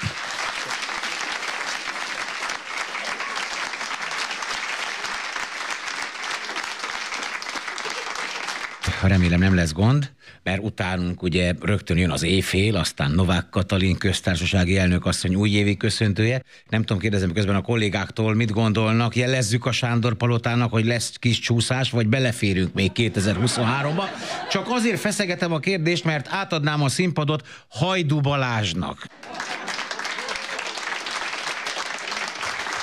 Nagyon szépen köszönöm, jó estét kívánok! Mindenkit üdvözlök, elég hülye idő van most. Esik a hó, néha az eső, meg hideg van, aztán van, hogy nem esik semmi, meg meleg van. Akkor is azt mondjuk, hogy elég hülye idő van. Szóval leszögezhetjük, hogy általában elég hülye idő van. És ilyenkor bizony könnyen álmosak leszünk. Ha álmosak, akkor ingerültek, ne adja Isten, még közben esetleg éhesek is vagyunk, leszünk még ingerültebbek, aztán a legrosszabb, hogyha jön valami manusz, vagy manus, nem tudom már, aztán felhívja a figyelmet arra, hogy én most ingerült vagyok, és akkor nagyon nehéz neki elmagyaráznom, hogy igazából nem vagyok ingerült, csak elég fura most az idő. És ha én ingerült vagyok, egyébként szoktam, csak nem látszik rajtam. De legutóbb például elmentem az erdőbe, aztán össze-vissza mentem, annyira ingerült voltam, hogy az se érdekelt, hogy nem látok, csak mentem előre, aztán vége az lett, hogy sáros lettem, meg büdös. Szokták mondani, hogy büdösség ellen meg amúgy is, hogy emberek így beszokták magukat fújni, sprével talán. És volt, hogy én is befújtam, mert láttam, hogy más is befújja, és akkor megdicsérték, hogy milyen jó illatom van, de mondtam neki, hogy ez nem az én illatom. Pont, hogy azt nem érzed emiatt sajnos. Egyébként lehet, hogy jó, most nem akarok ezzel vitatkozni, de hogy én ugye nem érzem annyira tisztán, mint az érezni, aki akkor szagol meg, mikor éppen nem vagyok befújva. Ami azért elég gyakori. Például az erdőben sem voltam befújva, csak nem volt ott senki. Tud segíteni, hogyha ingerültek vagyunk, ha van macskája valakinek. Itt valaki már mondta is, hogy van, de nincs itt de tényleg azzal oda lehet bújni hozzá, vagy ha nem engedi, akkor meg kell várni, hogy ő bújjon oda hozzánk, aztán előbb-utóbb ott bújás lesz a vége. És nagyon jó a macskában, hogy nem kell levinni, mert nekem kutyám van, és hogy neon beletrafáltam, mert a legtöbb házi kedvencet nem kell levinni. Mondjuk a halat se kell levinni, gekkót se kell, teknőseit mondja valaki, bár én azért levinném egyszer nagypapát se kell levinni. Tehát tényleg nagyon sok lehetőség van. Ami még nekem nagyon tetszett 2023-ban, az az a gondolat, hogy ne másokhoz mérd magadat, hanem mindig magadhoz mérd magadat. Ami egy elég fura gondolat, de teljesen logikus, mert ha másokhoz mérnénk magunkat, tehát 8 milliárdon élünk, azt nagyon sok idő elmenne vele. Most sokkal egyszerűbb amúgy is, hogy én mondjuk 182 cm voltam tegnap, és akkor ahhoz mértem ma is. Aztán ugyanannyi vagyok, szerintem holnap is ennyi leszek, és akkor békesség van, nem veszek össze. Most, hogyha Tilla Tillához mérném magam, aki 190, hát akkor egyből hülyén érezném magam, hogy sose fogom utolérni. Persze ott van Messihez is mérhetném magam, aki 170 cm, de hát ő meg ugye kiváló focista, nem véletlenül igazolta le a Barcelona már egészen kiskorába Argentinából, hiszen tudták, hogy kicsi, ő egy könnyen szállítható focista. Kevesebb mesz kell neki majd, turista utazhat, lesz lábhelye biztosan, Nagyon tetszett, mikor egyszer egy interjúban kérdezték Messit, hogy melyik a legszebb gólja, és azt mondta, hogy nem tudom. Kérdeztek volna engem, én tudom, hogy nekem melyik a legszebb gólom.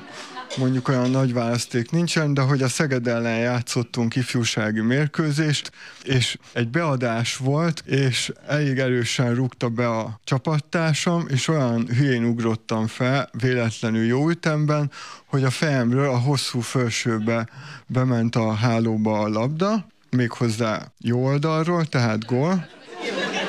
És akkor onnantól kezdve az ellenfél játékosai sugdolóztak, hogy ne hagyjanak fejelni engem ők.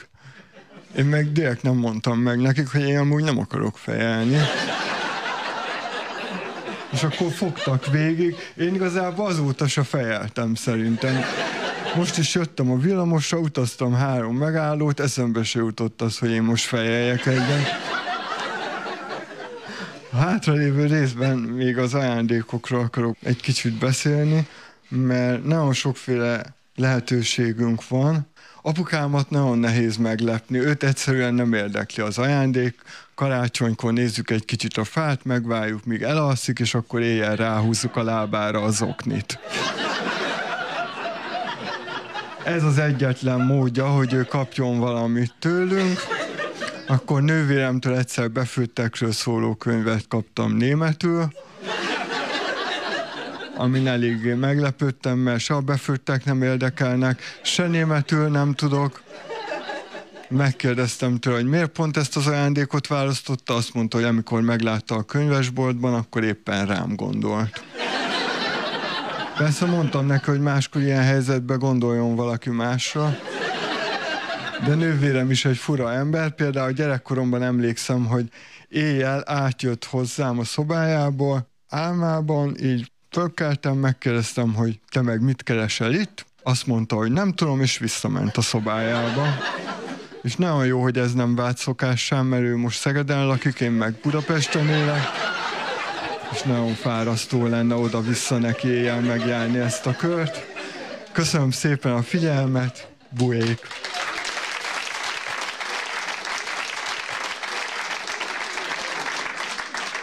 Annál jobban szerintem nem lehet közlekedési rendőrrel kiszúrni, mint azzal, hogyha a felettese elzavarja egy vasútvonal mellé trafipaxozni, hogy addig álljon ott, amíg gyorshajtáson nem ér egy vonatot.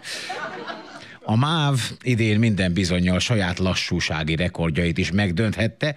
Kezdődött azzal, hogy a felújítások, illetve a résmentes összehangoltság hiányában hatszor kellett annak le és fel, illetve átszállnia, aki szeptember végén arra adta volna a fejét, hogy Szombathelyről Budapestre utazzon. Na de szegény mávot még az ág is húzza, főleg ha kopár, hiszen októberben őszkapitány csapott oda neki, több mint egy órás késést gyűjtöttek be a vonatok Vác és Balassa gyarmat között a sínekre hullott, nem poén, ez nem a képzelet szüleménye, tehát a sínekre hullott falevelek miatt. Hát én már előre rettegek a tavasztól, mi lesz, ha kikelnek a rovarok a petékből, és olyan erővel csapódnak a mozdonyok szélvédőinek, hogy jó, ha nem kezdenek el tolatni. E körülmények között persze a kalauzoknak sincs könnyű dolguk, pont ahogy kiderül Ürmös Zsolt most következő jelenetéből, melyet már is prezentálnak Csúlya Imre, Revicki Gábor és a hangos bemondóként is Aranymedve, Kagyló, Leopárd, Sas díjra esélyes Vida Péter.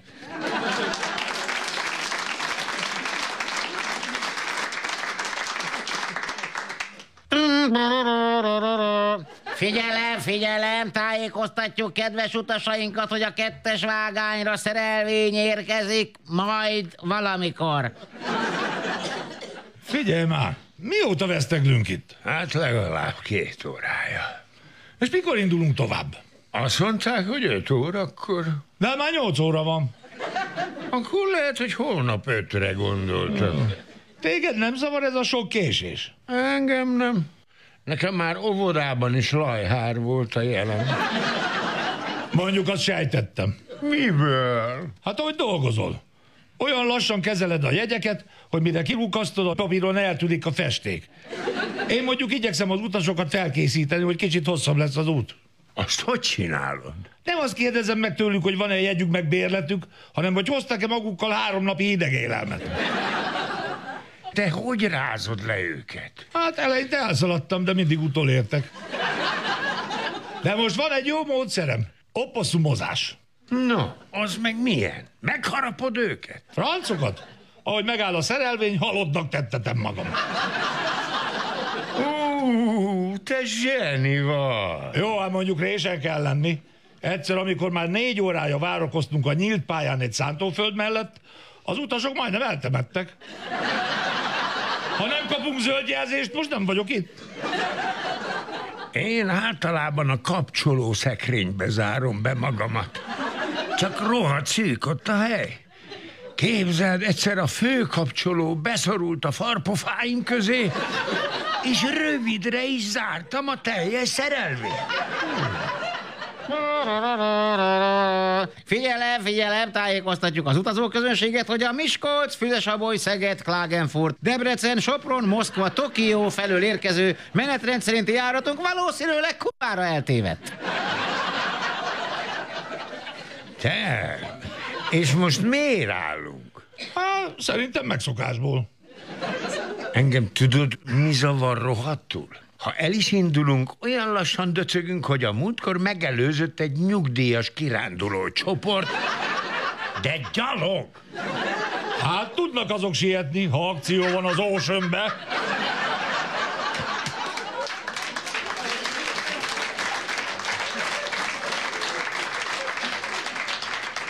Felgyorsult a világ. Figyelem, figyelem, tájékoztatjuk kedves utasainkat, hogy a nagy kanizsáról érkező Intercity pótló, gyorsvonatpótló, személyvonatpótló, autóbuszpótló, lovaskocsipótló, kerékpárpótló, kézihajtányok, vágányfelújítás miatt bizonytalan ideig nem közlekednek.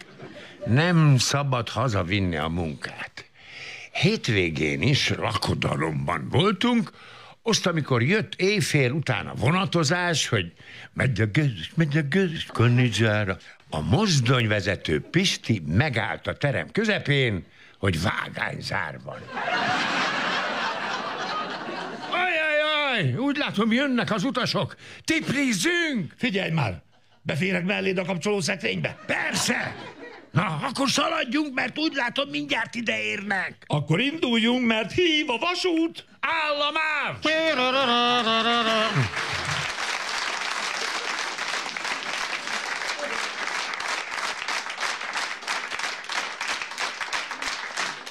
Hölgyeim és uraim, érkezik a Szomszédnéni produkciós iroda, vagyis Bálint Ferenc és Tóth Szabolcs.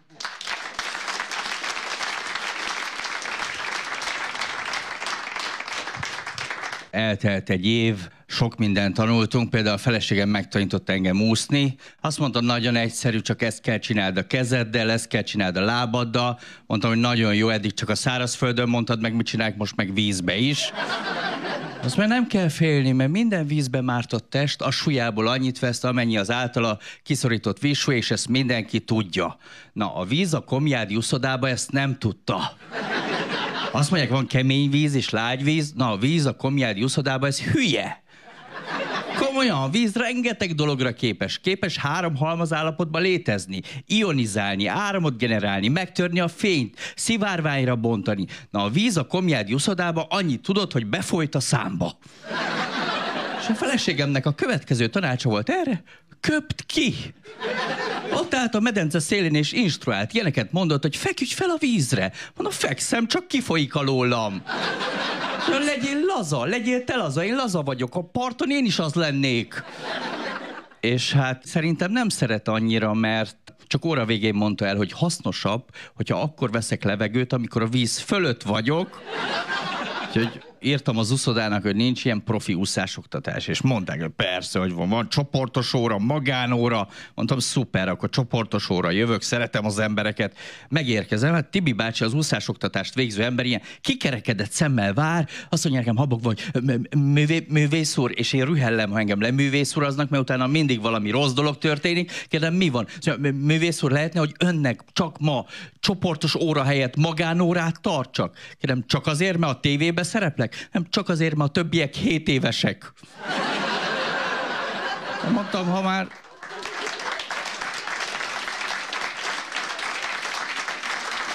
Mondtam, ha már itt vagyok, azért az első órára hát részt vennék a 7 évesekkel. Sok mindent lehet tanulni a 7 évesektől. Például nem szabad belepisilni a medencébe, meg nem szabad inni belőle. Vagy ha feltétlenül akarod, nem ebbe a sorrendbe. És Tibi bácsi mondta a 7 éveseknek, hogy bárki fuldoklik, nem kell félni, mert Tibi bácsi kimenti, kivéve Ferencet. Kérem, azért, mert cseszekedtem az előbb? Nem azért, mert neked leér a lábad. És szaunázni nem sikerült megtanítania engem. Négy másodpercet bírom a szaunába, megmutatom, hogy szaunázom. Ajtó, szevasztok! Egy, kettő, három, négy, szevasztok! És összeismerkedtem az uszodába a recepciósra, és azt mondja nekem, hogy figyelj, figyelj, te ilyen humorista vagy. Mondom, igen. Ha figyelj, elmesélek egy sztorit, elmondhatod színpadon, mondom, jó. Jár ide egy olyan hülye, mondom, igen. Szóval annyira hülye, hogy leúszza a medencét, mondom, igen. És mielőtt hazamenne, igen, bemegy a szaunába köszönni. Mondtam, szerintem nem hülye, csak udvarias. És hát szaunázásról csak egy annyit még, hogy nem tudom, szaunáztatok-e vala Ausztriába, senkinek nem ajánlom. Nem tudom, tudjátok-e, Ausztriában mesztelenül szaunáznak. Én nem tudtam, bementem egy ilyen kicsi gatyába, négy mesztelen férfi rám nézett, és, és hosszú másodpercekig mutatott rám, és mondták, hogy was ist das, was ist das, was ist das, és nagyon kellemetlen volt, mert én annyit tudok csak németül, hogy das ist eine Unikum.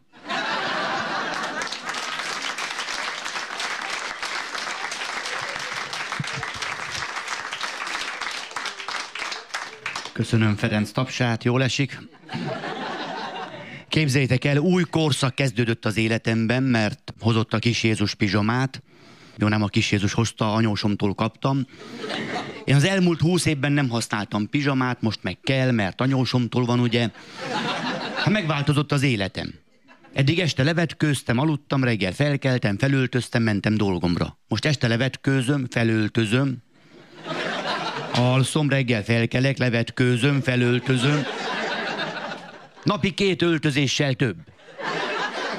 Valami szexis becsúszik, már nem is győzöm számolni, hogy... Mi van rajtam, mit hova kell tenni? Káosz az életem. És hát van egy 20 év lemaradásom pizsama kultúrában, hát van, ami meglepett. Három zseb is van rajta egy zseb is egy csomó kérdést felvetne bennem, nem hogy három, tehát van kettő a nadrágon, meg egy itt a felsőn. Tehát ha zsebre dugott kézzel alszom, még mindig van egy szabad zsebem, ahová beteheti valaki más a kezét. Akinek csak egy zseb van a pizsamáján, ugye? De két keze. Mert hát mit teszel a pizsama zsebébe, nem? Hát főleg ebbe a felsőbe, egy szál rózsát, ha éjszaka megnősülök pénzemet, hát annyira nem félek a feleségemtől. Azt mondja valaki, így jobban néz ki. Hát de minek? Ez egy pizsama. Van a Párizsi divat héten pizsama szekció. Na de rákerestem neten, ott minden megvan, beírtam, mit kell tenni a pizsama zsebébe. Reméltem, lesz legalább három válasz, ha már három zsebem van, ugye? Nem, jóval több lett, mint három. Tehát este még kell gondolkozzak, melyik hármat tegyem be a zsebembe. Ilyeneket írtak, nyugodtan keressetek rá. Lakáskulcs. Ha lépcsőházban alszol, megfázol, be akarsz jönni, legyen nálad. Hogy másnap egész nap keressem. Hallod ezt a párbeszédet? Drágám, nem láttad a lakáskulcsomat? Nézted már a pizsamádban? Mi van? Kettő. Szemüveg. Hogyha homályosan látod az álmodat, Felrakod már is, tiszta minden. Három. Ajakbalzsam. Hát, ha annyira horkolsz, kicserepesedik a szád, be tudod kenni. Négy. Köhögés elleni cseppek. Azt nem írta, hogy csepegtessem a zsebembe, és akkor nem fogok köhögni, vagy tegyem be az egész palackot, aztán reménykedjek, nem fordulok hasra, törjem be az oldalbordámat. Öt. Telefon. Ha reggel nézzem, kinek mit írtam a melbimbómmal.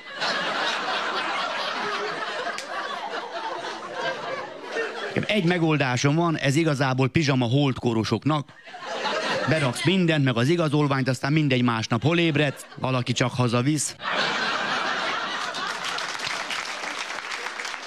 Boldog új évet!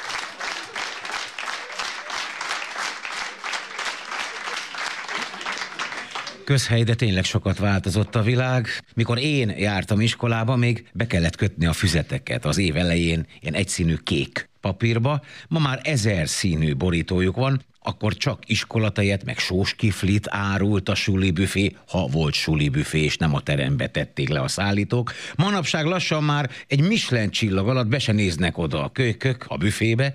Fehér póló, kék vagy fekete rövid nadrág kellett testnevelés órára, szemben azzal a színkavalkáddal, ami most dívik, és úgy általában, amikor én voltam diák, még voltak tanárok az iskolában. De hát új idők, új szelek, a világ változásain persze nem csak én lamentálok, hanem a most következő úriember is, hölgyeim és uraim. Fogadják nagy szeretettel Felméri Pétert.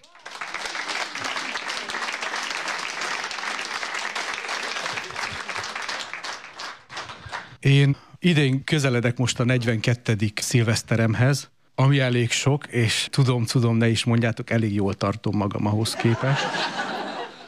Az az igazság, hogy az első 5-6-ra nem nagyon emlékszem, meg érdekes, hogy még egy pára így nem, amikor már idősebb voltam.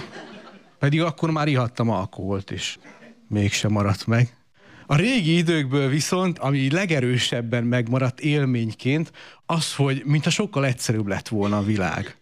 Hogy valahogy sokkal érthetőbb, kezelhetőbb, átláthatóbb, nem is tudom, mit csináltam, amikor még fiatal voltam. Ugye én 82-ben születtem, Romániába, kommunizmusba, nem sok dolog történt ott. Tehát arra emlékszem, hogy nem volt ennyi tévécsatorna, egy darab volt, Román tv egy, ez volt a neve. Nem volt kettes, de mégis úgy érezték, hogy nevezzük már el egyesnek, hát ha majd lesz egy, azt jövőben ne kell ezzel bajlódnunk.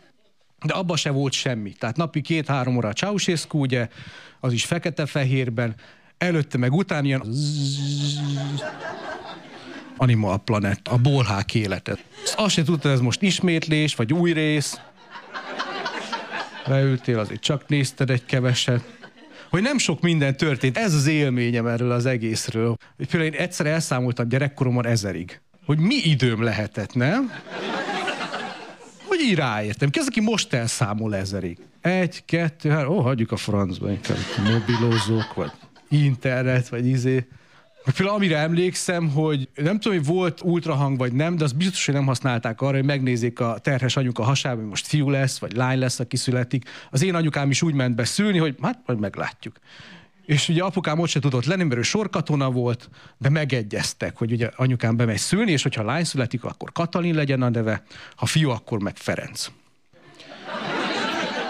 Jött apukám két hétre rá, azt nézte, mi van, kutya lett? Péterről nem volt szó. Azt mondta, anyukám, megszülettem, ránézett a fejemre, mondja, hát ez nem Ferenc. Egyszerűbbek voltak a dolgok olyan szempontból is, hogy ilyeneket mondtak, hogy ha meg akarsz tanulni fütyülni, egyél répát. De ez ennyi volt ez a mondat, nem volt hozzá magyarázat, hogy mit tudom, abban van a fütyvitamin, vagy van. És nem is kellett és mondjuk utána se tudtál nézni, tehát nem volt internet, hogy akkor fölmenjél, hanem egyéb felneteket kérdeztél meg, de azok mind benne voltak ebben. Ó, igen, eljön a répát, persze. Etted a répát. Nem megy, mert még többet kell lenni. Ja, jó van, tömted a répát, legalábbis én, és most kiderült, hogy nem tanulsz meg tőle fütyülni.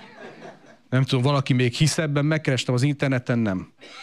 És szerintem ez a fontos, ezt kéne megtanítani mostani gyerekeknek, és hogy hogy kell keresni az interneten. Ugye, hogy mit kell beírni, hogy jössz rá, hogy akkor az az igazság, amit kidobott, hogy erre kéne fölkészíteni, nem deriválni kéne megtanítani. Én nem tudom most mi a tananyag, de én emlékszem, hogy én gyerekkoromban mindenki megtanult deriválni. Ilyen kötelező volt, ha ez lett volna az elvárás a felnőtté váláshoz. Mindenki deriválni tanuljon meg. És nem tudom, valaki derivált-e közületek mostanában. A héten valaki, idén, hogy így nem nagyon, nem? Én sem nagyon használom ezt a tudást, de én úgy vagyok vele, nem azt mondom, hogy haszontalan ez a deriválás, csak tanulja meg az, akinek ez a munkája, nem? Azt, ha valakinek van deriválni valója, akkor szépen összegyűjti, azt elviszi neki. Foglalsz időpontot az interneten, azt vissza. Jó napot, meghoztam a deriválni valókat, jó, hogy akkor ide letenném, jó? Kint megvárom, nem akarom látni ezt az egészet. Ha lederiválta, akkor ugye hazaviszed a gyerekeknek, azt nem megeszik, vagy nem tudom, mit csinálok ezzel. De telefonfüggő vagyok, ezt bevallom itt nektek év végén. Felméri Péter vagyok, és telefonfüggő. Akkor jöttem rá, amikor nagy ritkán kezembe került egy ilyen nyomtatott újság, és valamit aláhúztak a cikkbe, és jött, hogy rábökjek. Miért nem írik ez meg? De amúgy azt tudom, hogy ez a telefonfüggőség is valószínűleg gyerekkoromban gyökerezik, mert ugye minden nyavaj, ami felnőtt korban kísért, az valahol a gyerekkorban gyökerezik. És ebben is lehet valami igazság, mert emlékszem, amikor gyerek voltam, a szüleim nagyon szerettek volna a telefont, csak hát ugye nem lehetett. Mert a kommunizmusban nem az volt, hogy lementél a boltba és vettél egyet, hanem jelezni kellett. Ugye hát mi szeretnénk telefont. Azt jött a válasz, aha, és ki nem. Nyomás a sor végére. És ugye vártunk hónapokat, éveket, amikor nagy nehezen megjött a telefon, és úgy örültünk neki, pedig ez a nyomorult telefon volt, nem ez a pip, pip, pip, azt már telefonáltál, hanem dolgozni kell, ilyen tárcsáshozni. Frrrr, frrrr, plang. Frrrr, frrrr, plang. Frrrr, plang. Még egy nullás, leszakad a kezem. Frrrr, fú, Egyet rontottál, már meggondolt, hogy olyan fontos az a hívás tényleg nekem, vagy? A gyengék elhullottak. Hát két rontás után inkább meglátogatta. Tehát itt lagi 10 percet elugrok hozzá. Sokkal könnyebb. És ennyi tudott ez a telefon, amúgy egy alkalmazás futott rajta, a telefon. Mondjuk senki sem akart volna ez SMS-t írni, az S betűhöz a hetest föl teker négyszer. Hát. Egy SOS-be belepusztulsz. És ez nem is olyan rég volt. Hát én így emlékszem erre. Most meg hol tartunk? Nem, hogy SMS-t küldesz az asztal túloldalán a kollégádnak. Dolgozó? Nem látod? Hát persze. De a legdurvább, ami változott, az a hazugság. Mert eddig is hazudtunk, ugye egymásnak mondtunk ezt, azt, meg izé, de most már aláírjuk, hogy hazudunk. Ugye ilyenek vannak, hogy a regisztrációs gomb megnyomásával kijelentem, hogy elolvastam az általános szerződési feltételeket. Hát persze. Ki az, aki tényleg elolvassa, nem? Kinek van hat órája erre, amikor egy fésűt akarsz rendelni a neten magadnak, nem? És ugye, ha ezen is túl vagy, akkor jön a jelszó, meg kell adni egy jelszót, de nem akármilyet a régi szép időkben, hanem kell benne kisbetű legyen, meg nagybetű, meg felkiáltójel, meg alulvonás, meg egy smile, meg egy törpet, tehát minden benne van. És akkor töröm a fejem a tökéletes jelszón, kitalálom, beírom neki, azt kírja, gyenge jelszó, gyenge vagy te, hagyjál. Nem, azt tudok nehezebbet kitalálni, csak azt nem jegyzem meg. És itt jöttem rá amúgy, hogy szivat, de felmentem egy weboldalra, amit régebben látogattam, beírtam a jelszavamot, azt kiírta, hogy hibás. Ha mondom, akkor még egyszer, mert valamit elronthattam. Puf. Hatodszorra már egy ujjal mentem végig ugyanazon a jelszavamon, mert nincs több. Cung, cung, cung, megint nem jó. Hát mondom, akkor adjál újat. De ez nem ilyen egyszerű, hogy ad egy újat, hanem küld egy e-mailt, azt megnéz az e-mailt, azt linkel vissza, és ahogy visszajöttél, már fenyegetőzik, hogy figyelj, most az egyszer beengedtünk, de ha megint akarsz jönni, változtasd meg a jelszavadat. Ha mondom, akkor beírom azt, amit azt hittem, hogy az, de nem az volt, de akkor most már az lesz. Flupupupupup, azt kírja. Az új jelszó nem lett ugyanaz, mint a régi jelszó. Mi van? Köszönöm szépen a figyelmet, és sok boldog új évet kívánok. Még ezentúl mondjuk tízezret. Köszönöm, köszönöm, sziasztok!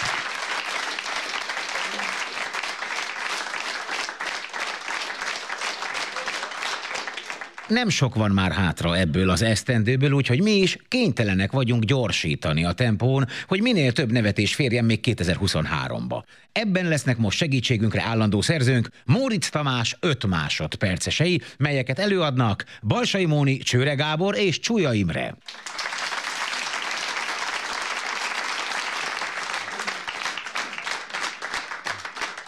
Inflagranti.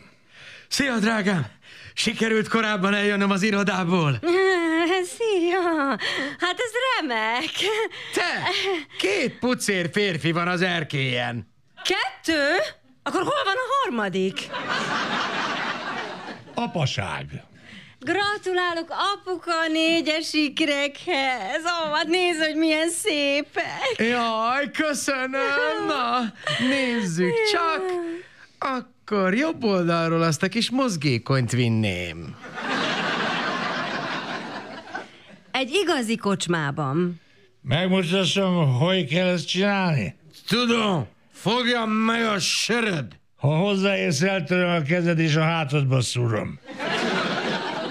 Női dolgok. Drágám, van egy jó és egy rossz hírem. Kezd a rosszal. Felborultam az autóval. Jesszusom, és mi a jó hír? Borulás közben az ülés alól előkerült a kedvenc hajcsatom. Csalódás. Akkor jöttem rá, hogy nem kívánt gyermek vagyok, amikor a szupermarketben elbújtam, de mivel tíz perc múlva sem kerestek hangos bemondón, visszamentem, és azt láttam, hogy a szüleim vigyorogva pakolják vissza a polcokra a nekem szánt édességeket. Öregedés. Aggódok, mert elérkeztem abba a korba, amikor a záró izmok már nem működnek hézagmentesen, szóval kapunyitási pánikom van.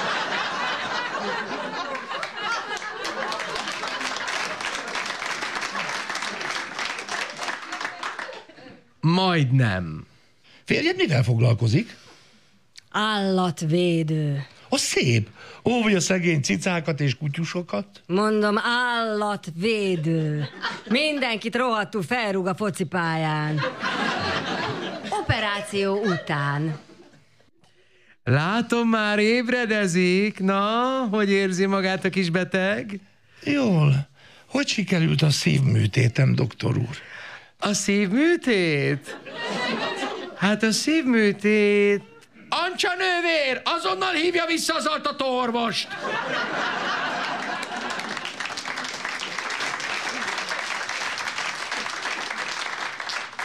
Új generáció. Hát kezded el, úgy döntöttem, influencer akarok lenni. Jó, rendben. És te, te mit szeretnél lenni? YouTuber, stylist, videoblogger? Mm, Pék. Aha. És ez minek a rövidítése? Száguldás. Látod, mit csinált az a szemét? Előzd meg, és büntetőfékezd le a francba! Nyugi, főnök, nyugi! A Vidám Parkban vagyunk, és ez egy körhinta.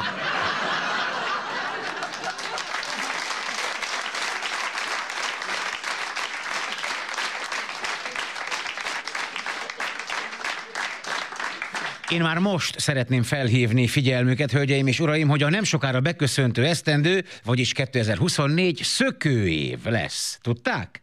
Na, remek, felkészültek. Még szilveszterkor sem lazítanak. Viszont azt gondolom kevesebben tudják, hogy miért vezették be a szökőévet. Van-e tipjük?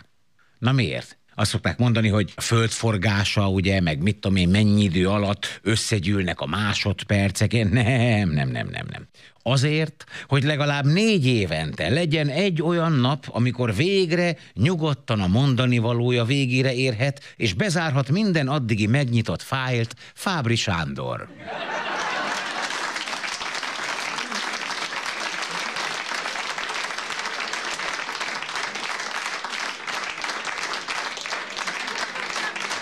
Köszönjük szépen! Nagyon kedvesek. Hát kérem szépen, az idős Déri Tibornak volt egy kötete, aminek az volt a címe, hogy Napok hordaléka. Hát most ilyen hordalékok következnek, olyan hordalékok, amelyben a szisztéma mindig az életemre tör. Néhány nap alatt sikerült ezt összegyűjtenem, nem vészes. Úgy kezdődött, hogy három héttel ezelőtt a házunk előtt az egyébként általa műltetett lejlandi fenyőket félre levágták. Az, hogy a féltől már 15 méter van a vezetékig, az nem érdekli őket, tehát lehetett látni, hogy kélyesen forgatták a stílfűrészt, majd mindent ott hagytak. Fölhívom a polgármestert, hogy most már eltelt két hét, hogy nem kéne ezeket a dolgokat elvinni. Kiderült, ugye most jön az alvállalkozói szisztéma, hogy az elektromos művek úgy egyezett meg a favágókkal, hogy 30 napon belül kötelesek elvinni. De ezt a 30 napot a jelek szerint ki is várják. Na most erre már ráesett a hó, meg összefagyott, meg valamiért nálunk van egy szokás, hogyha valahol van egy ilyen szemétnek minősítető kupac, akkor mások is elhelyeznek rajta ezt és azt, ilyen gyerekes örömmel. De mi történt ma? Kimegyek a kukáért, ugye? Tehát fölveszem a halinacsizmámat, jégernadrágot, hosszú nadrágot, inget, pulóvert, pulóverre, jacket, sálat, sapkát. Ez nekem egy ilyen 8 perces művelet, kitotyogok a kukához, ez színültig tele van. Ilyenkor már többször el szokták vinni, ez már majdnem délfele volt. Ugye azt hittem már ugye dél körül, hogy lehet, hogy egyáltalán nem viszik el. Mi történt, mint kiderült, polgármester közbeiktatásával, hogy nem vették észre az ágak miatt mert akkora ágkupacok voltak, tehát ha nem telefonálok, és ők nem mutatnak mégis némi belátást, akkor ott marad még egy hétig a kuka, mivel ugye egy telekukát visszatolni, az pszichésen is rettenetes, ugye? Tehát amikor még szegény bubi kutyánkat vittük pároztatni, és hát három alkalommal nem sikerült és ilyenkor jönnek a dumák, hogy amilyen a gazda, olyan a kutyája, és akkor egy ilyen teljes szexuális csőd után lehajtott fejjel kikullogni, hát körülbelül ilyen egy kukát visszatolni, amit ugye nagy nehezen az ember kitolt, stb. stb. Bubival megoldottam a dolgot, mert elhívtuk a menyasszonyt és Bubi hazai pályán, ugye ez sok férfinél fordítva van, hogy inkább az idegen pályán jeleskedik, ugye hazai pályán mérsékelten, és eljött a menyasszony, Bubi mögé került, tik-tak, pif-puf, 10 perc alatt megoldotta a kérdést. Na, jönnek újabb hordalékok. Van nekem egy ilyen kis bungim, és a bungimban van ilyen telefonos riasztó regisztrálom, hogy a telefon nem működik. Bemegyek a céghez, hát olyan ked, aránylag kedvesen. Hát végül is én akarok valamit elintézni, hát kapja kedvező belbírálást, mint Románia. Mucika a szemüvege mögül rám néz, vegyes sorszámot. És nekem megvan ez a rossz tulajdonságom, hogy én úgy beszélek utána, mint ahogy ő beszél hozzám. És azt hiszi, hogy én vagyok a rossz fej. Ugye? Tehát mondta, veszek Senki nem volt a helyiségben, tehát ahogy vettem a sorszámot, már mehettem is a mucikához, de jó, tegyük fel, hogy ez neki administratív okokból szükséges. Mondom, пожалуйста, это проблема, telefon ne работает, papika, papika, papika. Azt mondja, ez kétségtelen, a telefon zároltuk. Mondom, почему? Nincs talán pénz? Azt mondták, de, van rajta 7500 forint, ami egy ilyen kártyánál nem is kevés, mert ilyen 3 meg 5 ezreket szoktam venni. Mondom, és akkor azt mondja, zároltuk a telefont, mert nem történt meg az adategyeztetés. Hát kevés dolog van, amit nagyon szeretek, az egyik ilyen az adategyeztetés, ugye? Tehát annál jobb nincs, és nem tudsz annyi papírt vinni, hogy onnan még valami papír ne hiányozzon, úgyhogy én mindig viszem az egészségügyi dossziémat, tehát ha nem elég a cégbírósági irat meg az aláírási címpéldány, mondom, itt van egy nemrégi zárójelentés, van egy három hónapnál nem idősebb labor, helyenként elég szomorú adatokkal, de dolgozunk a problémán, tehát előre kérem, hogy ne éljen vele vissza. Ugye hát az orvosoknál is megőrülök, mikor mondja, hogy milyen rossz a gerince. Hát mondom, azért vagyok itt, Doki. Hát ha jó lenne a gerincem, akkor mennék a, bár az sincs, már Viden Park sincs, mindegy, akkor mennék az állatkertbe cigánykerekezve, de nem ez a helyzet. Na mondom, és akkor mi van? Azt mondja, hát tessék befizetni három vagy öt ezer forintot. És akkor nem kell adatot egyeztetni? Nem. De mondom, és miért nem tudja ezt a 7500 forintot áttenni? Azt nem lehet, azt visszautaljuk. És állsz ott, érted? Hát most már benne vagyok a korba, és nem értem, ahogy nem értem a világot, nem értem ezt az egészet, két hét múlva utalják vissza, kicsit még ülnek rajta, és akkor meg kellett adni a bankszámlaszámomat, szerencsére az is megvolt, de semmilyen egyéb, hogy anyja neve, lakcím, Pirburg, párkáp, céghelye, ó, semmi. Le volt a dolog zárva. Hát kérem szépen, elmentem egy egészségügyi intézménybe, a történet szempontjából közömbös, hogy hova. Ha ráérek, akkor szeretek magamon különböző vizsgálatokat végezni, különböző nyílásaimba csöveket dugatni, és ennek eredményét tévén nézni. És van egy olyan, most újraindították, két évig ez sem működött. Ami a legfontosabb lenne a prevenció. Tudnélik, ez egy kis dózisú röntgen, amivel megnézik a tüdődet, amiből azt is meg tudják állapítani, hogy nem rögbilabda méretű daganatod van, hanem esetleg nincs, vagy egy kisebb, ugye, mert nyilván valakit aztán hatszor megoperálni, az sokkal olcsóbb és egyszerűbb, ahelyett, hogy ezzel a kis dózisúval megnéznék. Hát még van hely, tehát ha valaki úgy érzi, akkor még el lehet menni, meg nagyon szeretem az egész korányi parkot, az, hogy nem találtam oda az esépülethez. Miért? Mert az épületen nem volt esbetű. Tehát itt találomra betaláltam, de nem ez volt az érdekes, hanem bementem a toalettébe pipizni. Bemegyek, fölkapcsolódik a fény. Hát mondom, mégiscsak jobb azért. Az egyik kezembe volt egy könyv, de ezzel fogtam is a nadrágomat. Egyszer csak sötétség. Hú, mondom, hát nehogy itt valaki mögém kerüljön. Teljesen sötét volt, és álltam ott, mint lópisztoly hideg vízben, mert mondom, valaki szórakozik. Már majdnem kinéztem, hogy ne kap, mert ezt gyerekkoromban csináltam ilyet. Időbe telt, mire rájöttem, de akkor is szerintem véletlenül mozdultam meg, közben pedig a kínok kínját állott ki, hogy mi van, ha mellé pipilsz. Ugye ez otthon is szankcionálják, de idegen helyen ez durva.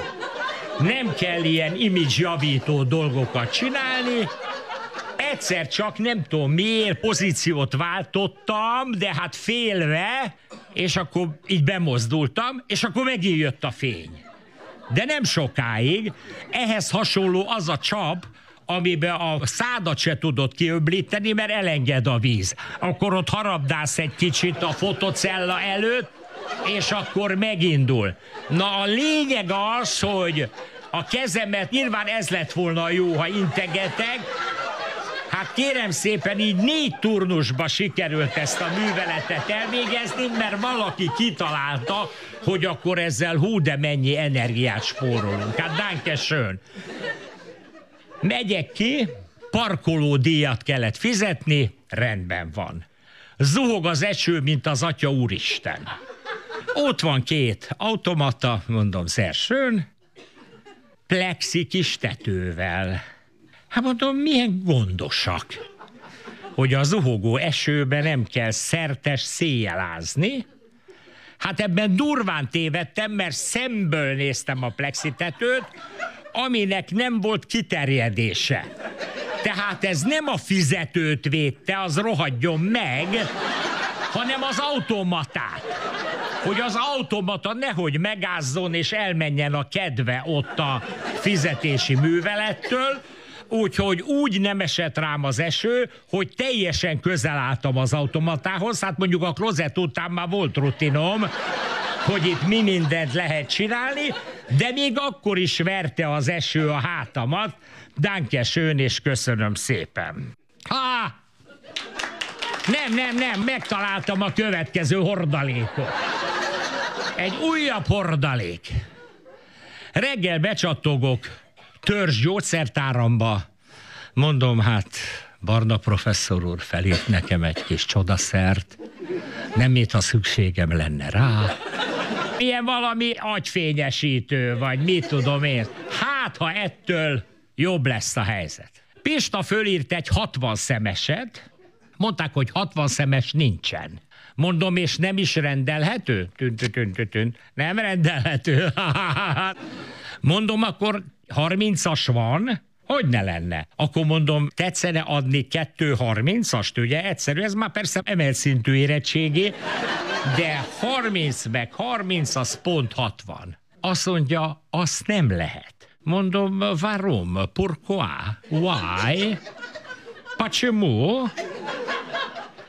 Mondták, és ezt megint nem érted, Ugyanúgy, mint nem érted, hogy a telefon maradék összegét miért kell visszautalni, újat befizetni, és akkor rögtön már adat is van, azt mondja, mert arra más a támogatás. Na ezt a csendet akartam elérni.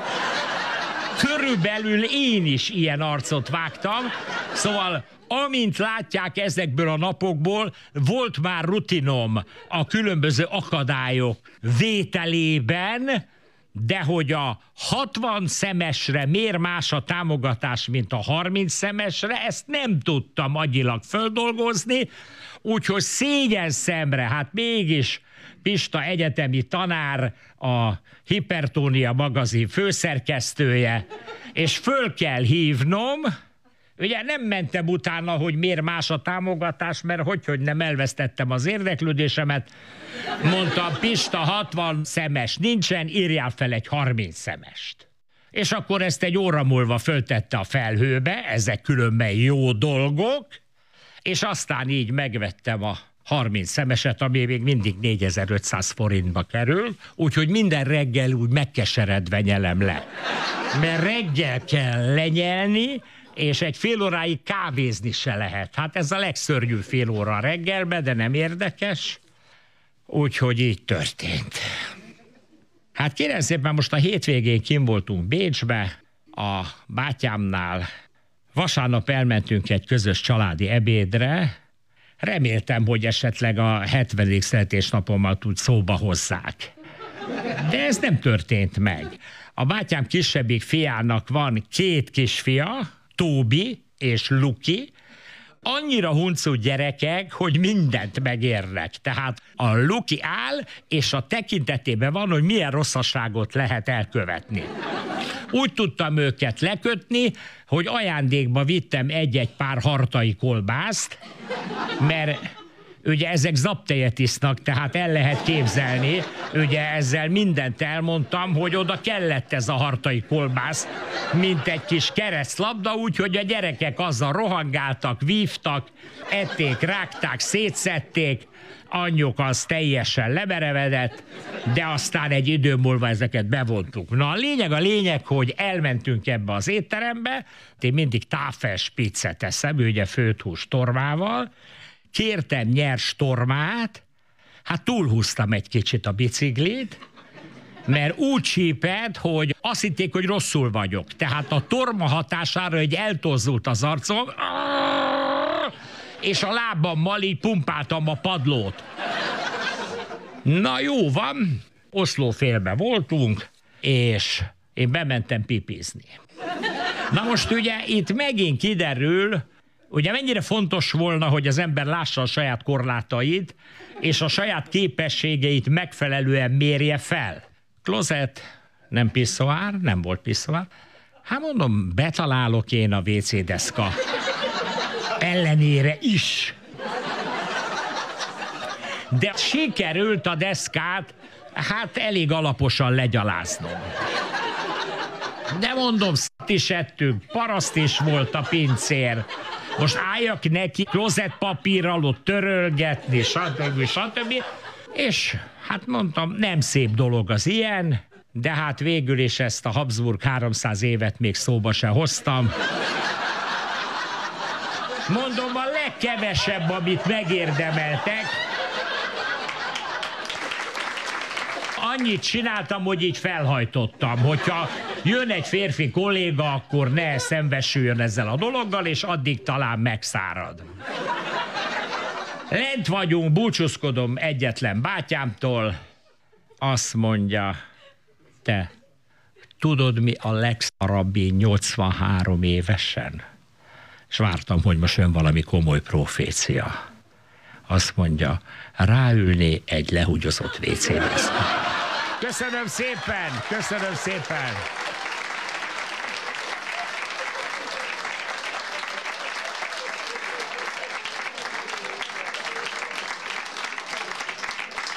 Egy borostás alak megy be a munkaközvetítőbe. Jó napot, munkát szeretnék. Nemrég szoktam le a PR-ról, és csak érettségim van. Mit tudna ajánlani? Hát lenne itt egy könnyű munka sok szabadidővel, de kevés fizetéssel. Hát az nem jó, mert ha sok szabadidőm marad, akkor megint elkezdek piálni.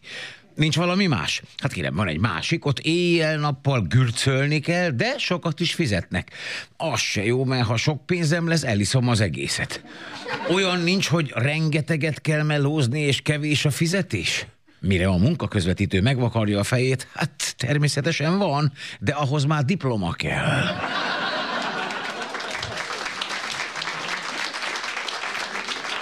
És a jó hír, hogy tanulni sosem késő. Tehát bárki eljuthat még arra a szintre, amikor sok munkával nagyon keveset keres. A most következő fiatalember is megpróbálta a műveltség irányába taszajtani keresztapját. Hogy miért és mekkora sikerrel, azt már is elmondja önöknek Orosz György.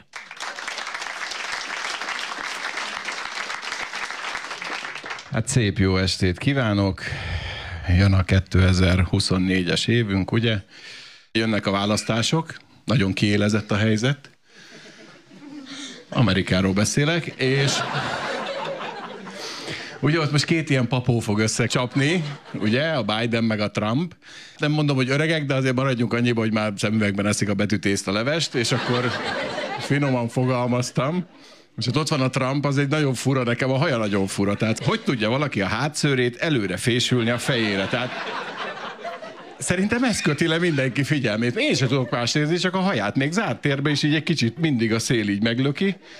És ott a Biden, hát igen, hát ő már nagyon öreg, ugye? Állítólag kap majd ilyen George Washington díjat, mert tájtól még személyesen ígérte meg neki a George Washington. És a...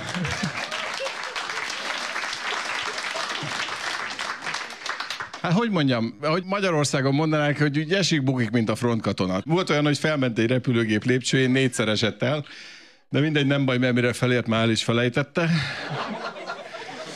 Na most ott van keresztapám, hát nagyon sokat szoktam róla mesélni. És mondom neki ezt, hogy hát most nagyon büszkék vagyunk, ugye két Nobel-díjasunk is van ebben az évben. Egy nagy taps azért szóljon nekik, hiszen ez egy csodálatos dolog.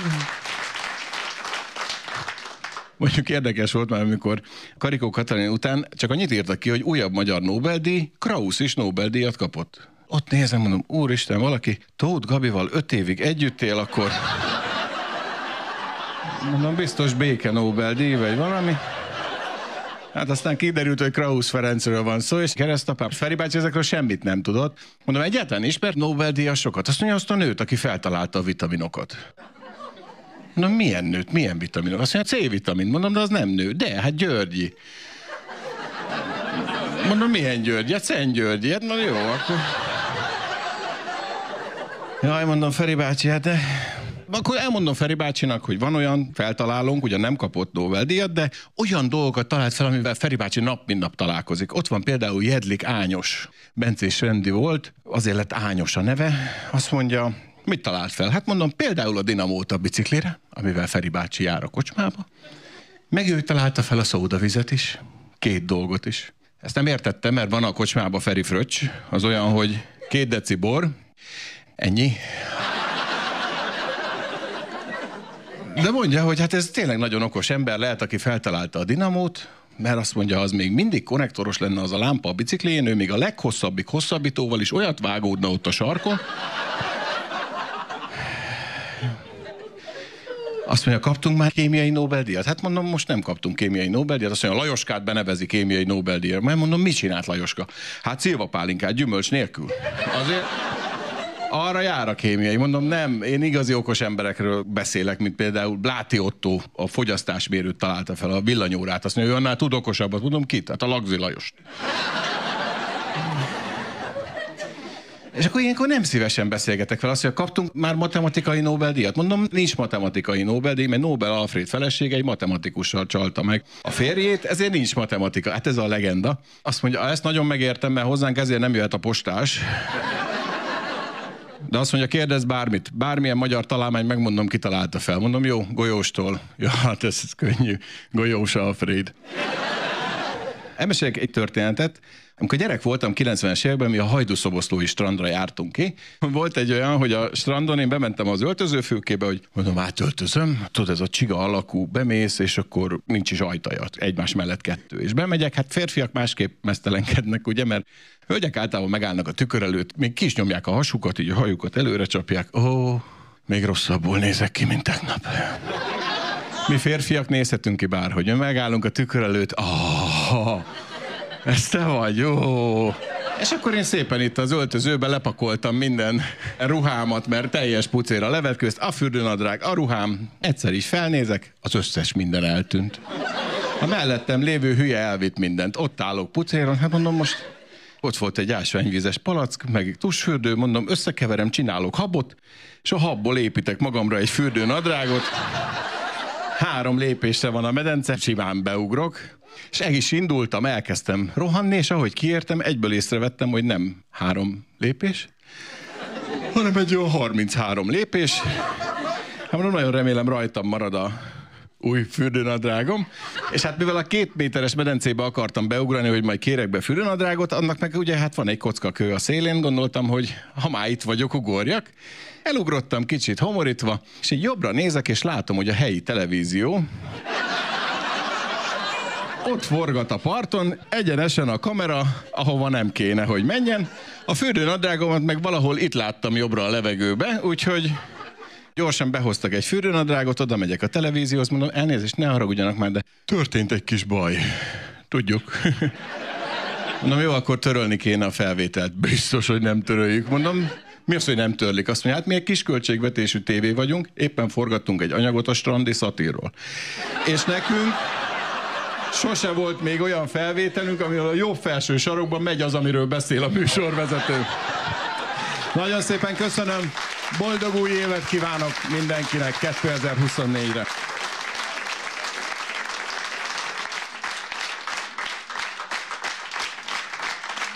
Több mint 1800-at kellett aludni hozzá, hölgyeim és uraim, de a magyar labdarúgó válogatott ismét kijutott az EB-re, ráadásul csoport elsőként. Állítólag Németországban már most összehívták a biztonsági kabinetet, hogy megtervezzék, miként fogják, hogy is mondjam, csak a, a szokásos mederben tartani hétköznapjaik hegyi patakjának csordogálását, miután az odaérkező magyar ultrák várhatóan kicsit megkavarják majd a gemütlich német hétköznapok állóvizét, pedig erre aztán tényleg semmi szükség, hiszen már a most következő Tóth Tibor tollából származó jelenet első perceiből is kiderül, milyen hihetetlenül nyugodt, józan mértékletes és PC-kompatibilis a magyar szurkoló. A Luizavárosi Szurkoló Menni Európa Bajnokság című jelenetet előadják, vagyis színpadra robbantják Csőre Gábor és Vida Péter.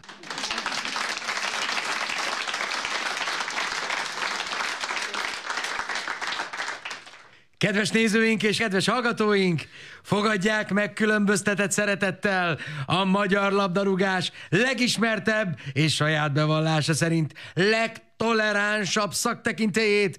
Hölgyeim és uraim, a Lujzavárosi szurkoló! Luzaváros, Luzaváros, Luzaváros, hey, hey, Luza, Luza, Luza.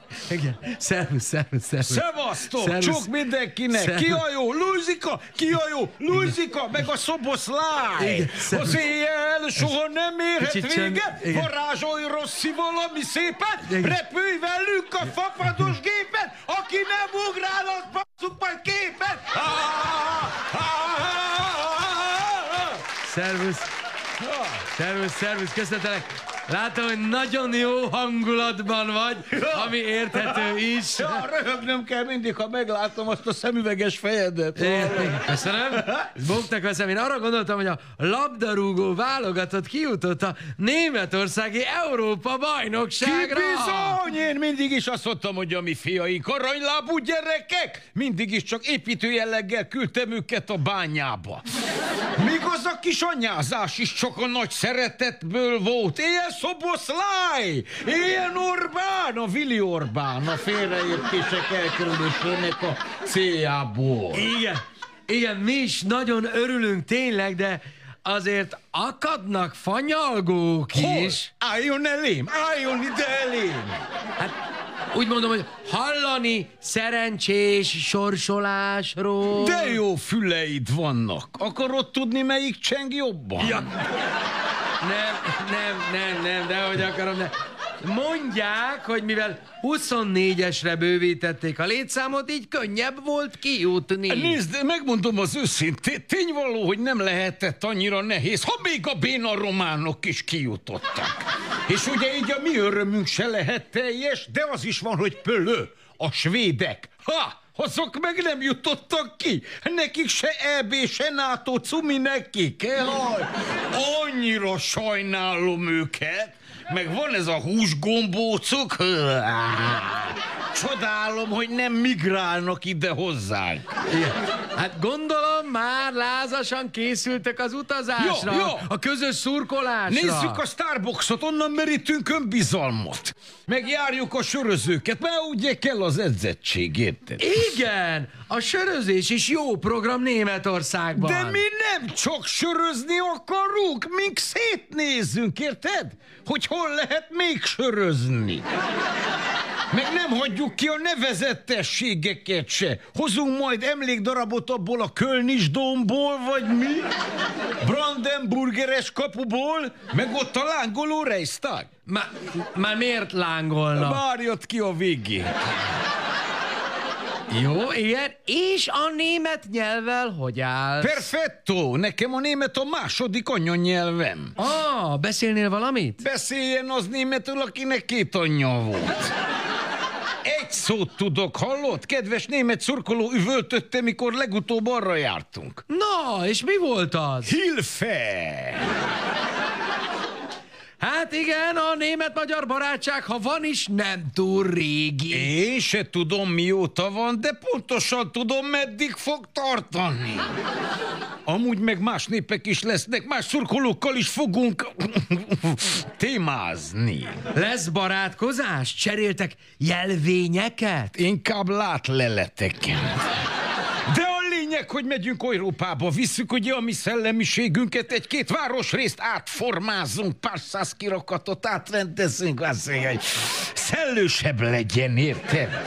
Na meg hát minden, ami ezzel jár, ha az ember kicsit kimozdul otthonról. Ah, szóval tervezgettek. Jó, jó, megy a csapatépítés ezerrel, érted? Beszélhetünk másik témáról is? Másikról? Mi, mi van, mi a téma? Nézd, lezárult a régóta húzódó bunda ügy. Nem mi voltunk. Persze. Igen, tud, nem ti, hanem néhány Lujzavárosi labdarúgó. Nagy szerencséjük, hogy bundáztak, mert arra a teljesítményre más mentség nincs. Van az a pankoptikum, vagy mi, a, a madám tüszőnek, tudod? Na azok a figurák túlmozgásos idegbetegek a mi focistáinkhoz képest. És mond nektek, nem tűnt föl, hogy a hat öngól az egy kicsit sok? Nem, jól eloszlott a kapuk közt. Már mi hozzá vagyunk szokva a bénázáshoz. Tényleg az se volt gyanús, hogy az egyik gólt a bíró rúgta? Azért nem, mert annyira köcsög bíró volt, hogy mondtuk, ez annyira ellenünk fúj, már csak azt jelzik, hogy gólt rúgjon nekünk erre tessék. És szoktatok fogadni? Á, úriember biztosra nem fogad. Én csak lottózni szoktam. Állandó számaim vannak 90-től 100-ig. Na de csak 90-ig vannak számok. Jó, de el tudod képzelni, mekkora nyeremény lesz, ha mégis kihúzzák? Hát rossz volt látni, amikor a klub tulajdonost megbilincselték a rendőrök. Jó, nézd már, a rendőrök szexuális élete engem nem izgat fel. Erre gerjedsz, mondogassad magadnak. És amúgy is, már van új tulajdonos, fel is kerestük, de már sokkal jobban van. Hát ennek örülök. Büszkék is vagyunk, hogy nálunk európai a stílus, mert nálunk még nem vertek meg sportvezetőt nappal. És játékvezetőt? Jó, hát mindenre én se tudok figyelni. És szerinted az edző benne volt a bundákban? Azt én nem tudom elképzelni. Mondjuk más se nagyon. Én az edzőért tűzbe tenném a kezedet. De nagyon hosszan. Pontosabban az edzőkért, mert nálunk négy edző van, mert ugye van egy, akinek papírja van róla, van egy, aki bejár a szövetségbe, mert valakinek a valakie, van egy, aki beszél nyelveket, hét nyelven szidja a nyolc kuntakintét, meg nyolc nyelven mondja, hogy tört szét a lábad, vaze? Meg van egy, akiben megbíznak a játékosok. Na, ő szokta visszavinni az üres üvegeket. A spanyol labdarúgó szövetség elnökét több évre eltiltották, mert megcsókolt egy női focistát. Te mit szólsz hozzá? Hülye, meg is érdemli. Csókolt volna meg egy férfi focistát, most ő lenne a FIFA elnök. Nőt! Ha ennyire válogatós, úgy is kölnek ki. És végül az érdekelne még, hogy nem hiányzik nektek itt télen a foci? A speciál a foci, az nem annyira. A közösségi tevékenység, az inkább. De lesz majd felkészülési meccsünk nem messze valami biodómban vagy mi, kina állatkertben. Nem jössz ki most szombaton, hallod? Á, nem jó, Szolnokra megyek, ott játszik a Győri Balett. Ah, á, szerintem nyer a szolnok. Ez a biodóm meg jó hely amúgy, mert be van fedve, érted? Meg meleg is, mert mi szeressük a meleget, ezt szeretném kihangsúlyozni. Aztán meg utána mi igazi szurkolók elvegyülünk az állatkertben. Na megyek, ki a jó, Luzika, hajrá magyarok, reszkes Európa, szoboszláj bombáitól, Luisa város, szevasztok!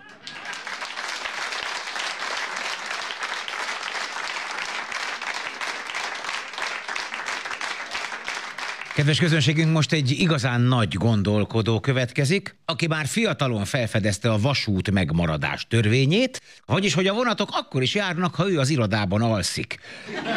Ebből pedig egy komplet világképet vezetett le, melyet mind a mai napig csak csodálni tudunk, ezért méltán hívhatnánk őt a szentesi Arisztotelésznek, bár ő maga jobban szereti az exotic Brad Pitt megnevezést. Hölgyeim és uraim, Badár Sándor!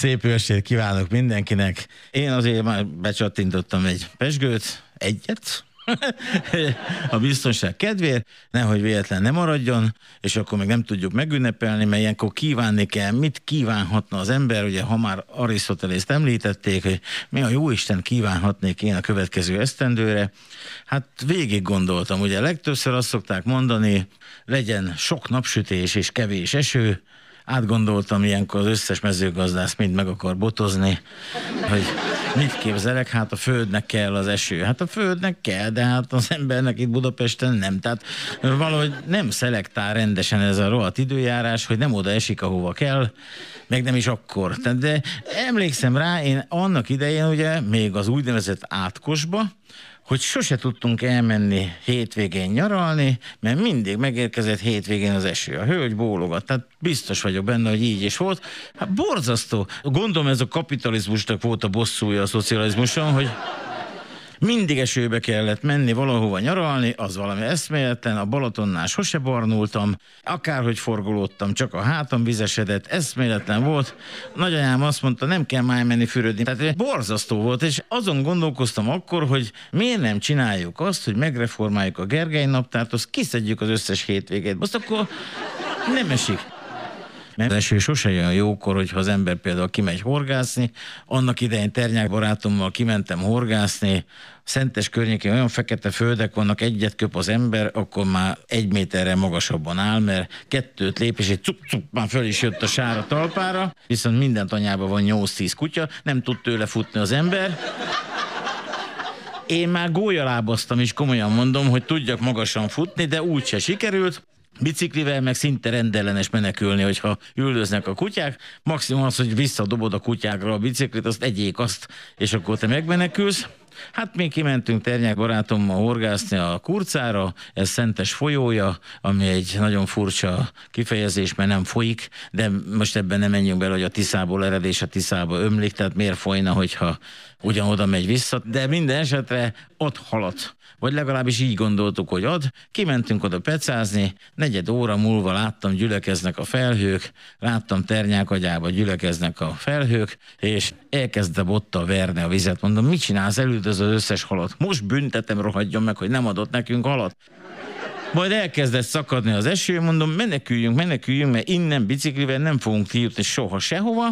Ternyák ennyit mondott, akkor menjünk. És mondom, menjünk itt a kukoricáson keresztül, mondom, itt gyakorlatilag úgy se lát bennünket senki, hogyha kitapostunk egy pár kukoricát, mondom, egyefene csak jussunk ki a betonútra. És mentem előre, osztottam az ész ternyáknak, egyre távolabbról hallottam őt, elkezdtem gondolkodni, hogy milyen jó Isten lehet, elesett a sárba, vagy mi történt. Visszanézek, lopta a kukoricát. Mert gondolt a jövőre. Ugye, hogy hol nincs, akkor majd főzünk otthon kukoricát.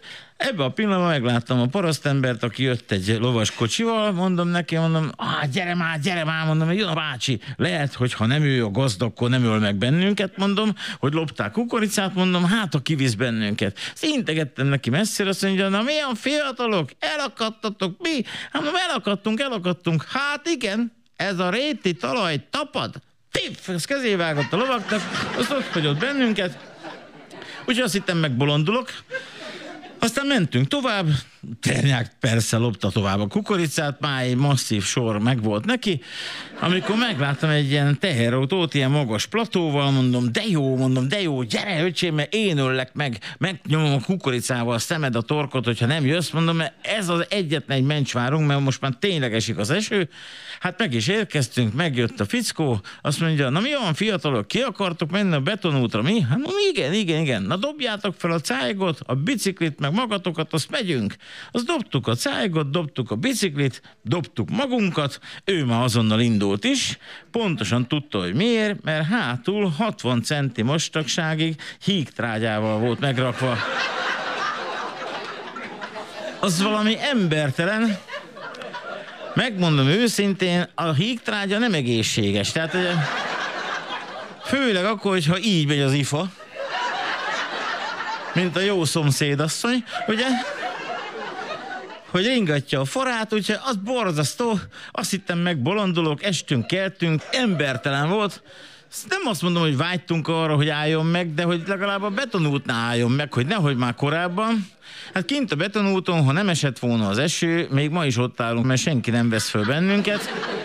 De így másfél óra alatt leoldotta a víz rólunk az irgalmatlan mennyiségű disznószart, és még akkor is az volt, hogy úgy mentünk a biciklivel, hogy a útnak a két szélén, mert egymás is utáltok, olyan szagunk volt. Tehát Néha áldás az eső, de nem mindig. Most, hogyha az útról beszélünk, akkor mondhatnám azt motoros szakértőként, hogy széles utat és gumifákat kívánok, de hát az se egészséges, mert széles út az oké, okay, a gumifák sehol nincsenek, vagy hát vannak Brazíliában, de most miért kéne Brazíliába elmenni, mikor nálunk is van, de most nem megyek bele, hogy borsodba csak úgy hemisek a brazil, és csak ott már nem vesz bicikli az ember, ugye, mert van az a mondás, hogy mindenkinek van biciklije, vagy lesz. És visszatérve, ugye el lehet esni, illetve el is tudják ütni az embert, mint ahogy engem is elütöttek, ugye motoroztam, elütöttek, azzal nem volt semmi baj. Az más kérdés, hogy úgy éreztem, hogy nincsen semmi bajom, csak amikor megkérdezte egy hölgy, hogy van valami bajom, akkor így inteni akartam hogy semmi, és akkor láttam, hogy ez a kézfejem ide-hátra van passzírozva, az csak zúzódás. Ugye ezt a magyarok ezt mondják, ezzel nem lett volna semmi probléma.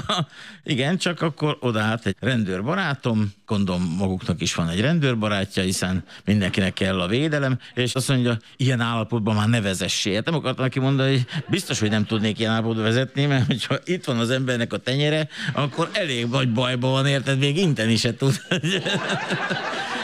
És azt mondja, majd én elviszlek a sürgősségére. Mondom neki, fellépni megyünk. Fellépni? Hát el van törve a kezed. Hát mondom, ez az, nem a számfáj. Mondom, most Most elmegyek úgy, hogy bocsánat, nem tudok fellépni, mert el van törve a kezem, ennyit mondnak, de a szád az rendben van, arra a életben ki van fizetve, ugye all inclusive a magyar, úgyhogy elmegyünk fellépni. Hát elvitt fellépni, nem ez volt a probléma. A probléma akkor kezdődött, amikor fellépés előtt megjött az ihlet, Ugye a vezérsugarat elindította az agyam, ú, mondom, hogy gyorsan előtte elmegyek egyet pössenteni, állok a WC-be, akkor jöttem rá, hogy ami megy két kézzel, az nem megy egy kézzel. Ugye? Az egyik kezemmel már magamat intéztem, és ugye a másikkal meg próbálkoztam kibontani a kakaskát, már elindult a vezérsugár, és elindult a beköszönő zeném, mert a technikussal nem volt megbeszélve, mondom, rohadjon meg azt a életbe.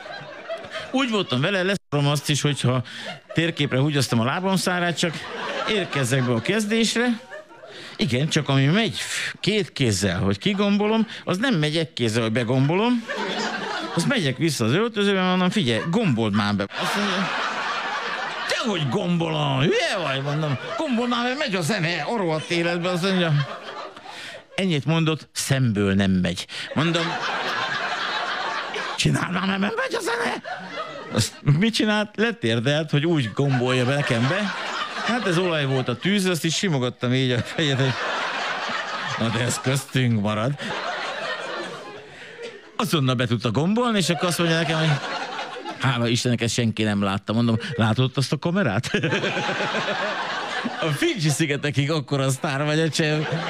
Az interneten már kapod a lájkokat, mint az állat. Majd utána kimentem fellépni, ugye felkötött kézzel, egy drótot találtam, mert nem volt hozzá semmi. Ezt így állt a kezem, azt mondom, hogy sajnos el van törve a kezem, úgyhogy nem vagyok benne biztos, hogy végig tudom mondani most így a szöveget, és nem is tudtam végigmondani, mert két néni itt ült középen, és ennyit mondott az egyik a másiknak, nézd meg ezt a szegény színészt, már kéreget. Érted? És akkor Úgyhogy nem kívánok széles utat és gumifákat, csak ügyes közlekedés, hogy ne fusson bele a trafipaxba, és hát akkor mit kívánjak? Mert sok mindent kívánhatnék, többek között ugye kívánhatnám azt, hogy nyerjünk EB-t a fociba, hiszen hogyha 11 szoboszlaink lenne, akkor valószínűleg meg is nyernénk, de egyébként hozzáteszem, hogy így is meg fogjuk nyerni, hiszen beépítettük még időbe a kémjeinket a német bajnokságba, azokat, hogyha onnan kivonjuk, akkor a németek nem tudnak focizni, mert magyarok vannak ott, akik tudnak focizni, ugye nincs kapusok, nincsen csatárjuk, nincsen hátvédjük, úgyhogy az mind hozzánk jön, ott csak annyit kell mondani a németeknek, amikor futnak előre, németül, halt! És akkor megáll így az összes, és a magyarok elmennek közöttük, szoboszlai meg majd berúgja, és kész. Tehát ezt így fogjuk megnyerni, valószínűleg. Az más kérdés, hogy a véletlen arab országból érkezik ellenfél, ja, de Európa bajnokság lesz, nem lesz, ha csak nem csatolják hozzánk, ugye, egy-két ázsiai országot, melyik a legnagyobb török város? Berlin. Úgyhogy valószínűleg lesz ebből még majd izgalom, de én nagyon fogok szurkolni. Jó magam nem szeretem a focit, csak nézni. Csinálni nem szeretem, mert gyerekkoromban százan fociztunk egyszerre, és nem az volt, hogy két kapura vagy két csapatra. Akinél a labda volt, azt trukták. Tehát én sajnos megtapasztaltam, hogy nem jó a foci, nem egészséges, mert rettentően fáj. Tehát inkább nézni szeretem és szurkolni, és hogyha már itt tartunk, akkor mit kívánjak igazság szerint? Azt nem kívánhatom, hogy a, a rezsicsökkentés az oldódjon meg magától, mert nem tudom azt kívánni, hiszen nálam már a rezsicsökkentés már beindult. Ezt maguk nem értik, de én pontosan tudom. Hát beszart a gázkazán. De nem gyógyul meg az Istennek se, mert nincs olyan gázszerelő, aki ki akarjon jönni. Ugye? Mert elkezdtem neki mondani, amikor végre felvette a telefont, csütörtöktől vasárnapig telefonáltam neki, vasárnap vette fel, hogy keresett ezen a számon. Mit szeretne? Hogy gyógyítsa meg a gázt. Azt mondja, mert mi a probléma? Hát mondom, az a helyzet, hogy valamikor az ősz végén, ja, ha az ősz végén azt most decemberbe hív, akkor ráérez még augusztusi. És letette a telefont. Tehát nekem nem kell izgulnom, hogy rezsicsökkentés van vagy nincs. Rakok mágiát a szoba közepén, azt majd meg lesz oldva vagy futok, és akkor simán jó lesz, de legalább, hogyha már futok, akkor kimelegedek, de nem érek oda úgyse sehova, hiszen hogyha nem kocsival megyek, akkor nem érek oda.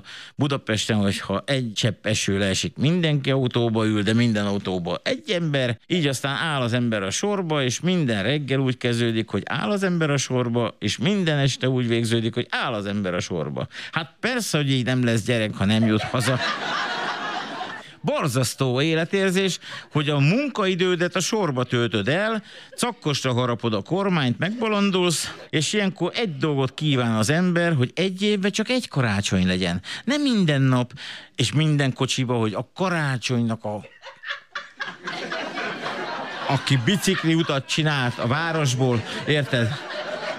Mert szentesen értem, hogy biciklizik mindenki, mert szentes Sánkhely után a második legnagyobb kerül felhasználó város a világon.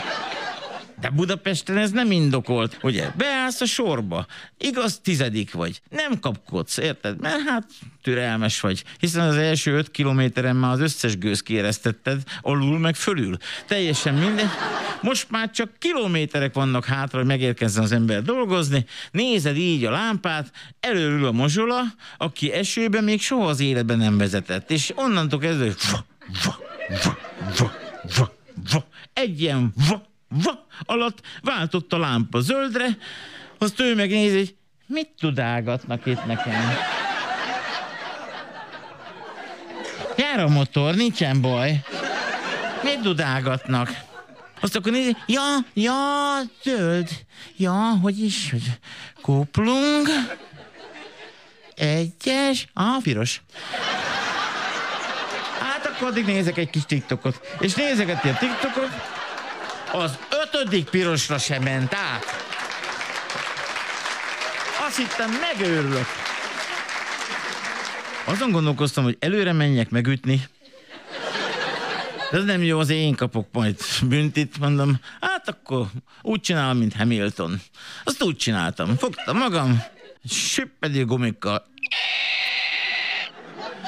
Még veszélyes zöld volt, mert még egy kicsit piros volt, de már pattintottam, és így mentem el a sor mellett, hiszen én a tizedik voltam, hogy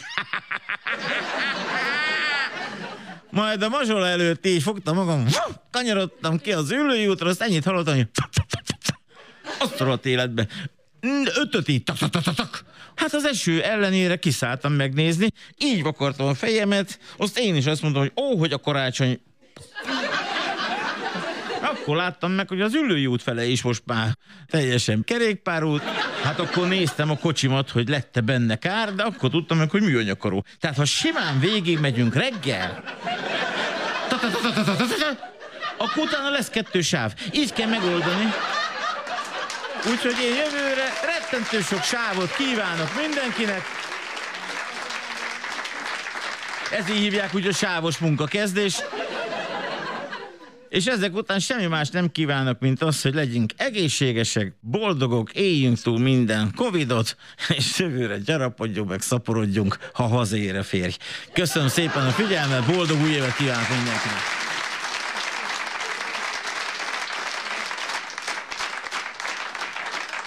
Egyikük esetében könnyen kikövetkeztethető, hogy miután pályáját a legnagyobb múltú hazai gyógyszergyárban kezdte laboránsként, nyilván ott szippanthatott be egy dokumentálatlan összetételű, légnemű elegyet, amely mindmáig tisztázatlan, ám de szemmel láthatóan visszafordíthatatlan változásokat okozott agykérgi állományaiban. Na de hogy a másik két partnerének miért nem tudott eleddig kellően szedatív hatású pirulákat szerezni, az megfejthetetlen rejtély. Mi ezt azonban egy cseppet se bánjuk, hiszen így született meg a Maksa híradó, melynek szilveszteri kiadásával már is érkezik a három szerző, Aradi Tibor, Maksa Zoltán és Varga Ferenc József.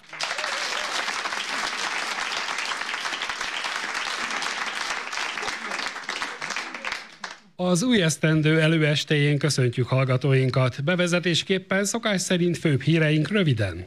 Újabb módosítások a Kreszben. Január 1-től személygépkocsiban a vezetőnek is kötelező lesz a gyermekülés. Budapesten aláírásgyűjtésbe kezdtek az analfabéták, hogy lássák, milyen is az. A BKK közlése szerint anyagi okokból ritkítják a hetes buszt. A jelenlegi állás szerint hetente csak egy fog közlekedni, ez lesz a heti hetes. Gumipókok szálltak meg egy újpesti panelházat. Bargozimban már a viradóra megtalálták azt a tyúkot, amiről Petőfi írt. Állítólag morzsakutya szintén a környéken él Morzsenov néven. Négy éven keresztül egyfolytában csuklott Tamás Erzsi néni, a környék navellenőrének édesanyja.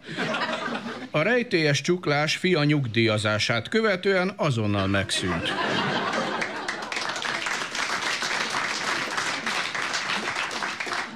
Részletes jelentéseink. Olyan mérges gázok kezdtek fejlődni a pusztabugyor határában található Beretva barlangban, melyeket belélegezve pár perc elteltével értékelhetőnek tűnnek a magyar celebek produkciói. A helyszínen van a Maksa híradó tudósítója, távoli trauma. Szervusz, kiderült-e, mi okozza ezt a különleges hatást? Szervusz, Zoli, köszöntöm a hallgatókat, kivéve a Lakosi Gyurit, mert tegnap olyan undi volt a mozipénztárnál, a Bakos Feri meg el sem jött a randira, pedig mindkét óra alatt vártam őt a nyugatinál is, meg a keletinél is. És még vannak páran, akik szintén nem érdemlik meg, hogy a rádión keresztül köszöntsem őket, őket majd később sorolom fel. Távoli trauma, köszönjük szépen! Az országban szinte minden településen köszöntik az új évet, hol így, hol úgy lehetőségeik szerint. Laci Pecsenyén például gémmódosított huszárok felvonulásával kezdődik meg holnap a farsangi időszak. De milyen programok lesznek még? Alig, hanem ott van már Kankó Tibor polgármester, kollégánk termeszi Tantusz mikrofonja előtt. Ilyen kérem, én ma itt vagyok, alap 20 perce várjuk ezt a kapcsolást. Nekem azt mondták, hogy negyedkor lesz itt a riporter, és tessék, fél is elmúlt. Legteljesebb mértékben igaza van a polgármester úrnak valóban. Tessék akkor elmondani a farsangi programokat, és menjünk haza, mert a kutyám is már biztos bepisírt. Ha kérem, nálunk itt a faluban minden évben karácsony és új év között gyűjtést szervezünk a templom előtt. Az így befolyt pénzt utána új év napján szétosztjuk a lakosok között. Másodikán lesz újévi koncert, Husi van, kínai énekesnő, vagyis a Sárga Angyal koncertezik itt a Magyar Autóklub támogatásával. Lesz egy játékunk is, a falu területén 32 kobormacskát rejtettünk el. Az általunk elrejtett macskák hasára egy számot festettünk. Ezt kell bemondani, és akkor részt vesz a kedves lakos a sorsoláson. Na jó, milyen nyereményekre számíthat az, aki megmacskásodik és leolvas? Visszafele mondom, kérem szépen, hogy sok izgalmasabb. Tehát, harmadik díjunk a Dunst Jolán Anyám kéménye című festménye.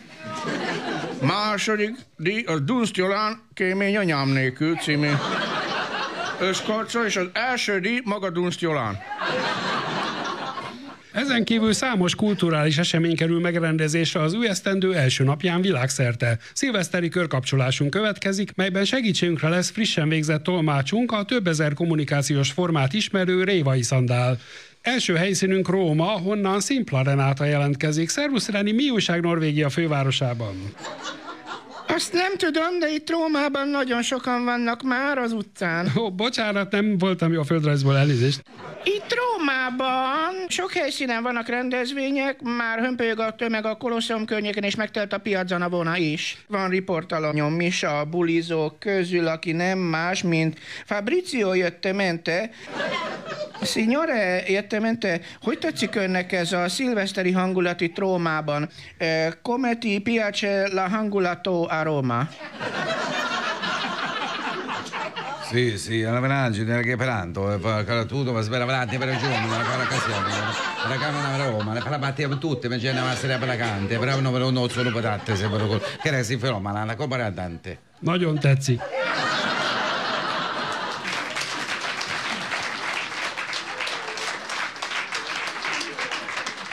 Honnan érkezett ide, eh, da dove érkezett? Dalla Toscana. Dallasból. Egy Toszka előadás születében jöttem el, mert úgy szimpatikus volt a főhős, állandóan kavárta Rossi. És hogy ízlenek az ételek itt a helyi kifőzdékben? Che piace la eledele in kifőzdi? Eh, carbonara fantastico. Kb. arra van egy faltisztító, E cannelloni, meraviglioso. ahol kanállal tudtam csak enni, mert villódzott a lámpa. De már is kapcsoljuk következő helyszínünket, Párizst, ahonnan Nyamvat Balázs jelentkezik. Szervusz Balázs, milyen hangulat Párizsban? Haló Balázs, hallasz minket? Új, új. Ezek szerint még él az újévi malac, és nem vágták le. De vajon Balázsral tudunk-e beszélni, kérdezem a malacot. É- é- Én voltam előbb is, csak tudok franciául, és gondoltam, hogy az így vicces lesz, hogyha franciául mondom, hogy igen. Igen, nagyon vicces a franciád litván akcentussal. Mi a helyzet Párizsban? Nos, itt Párizsban kiváló a hangulat, de sajnos sokan már felöntöttek a garatra, és így levetközték gátlásaikat. Ha jól látom, a helyi beszédhibások baráti körének egy tagja nadrágját letolva próbál könnyíteni magán a folyóparton. Szajna? Igen, de nem tud.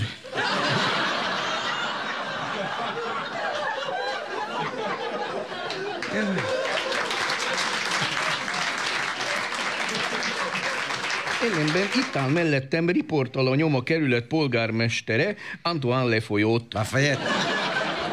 Lafayette? I- I- igen, kis ilyen Lafayette.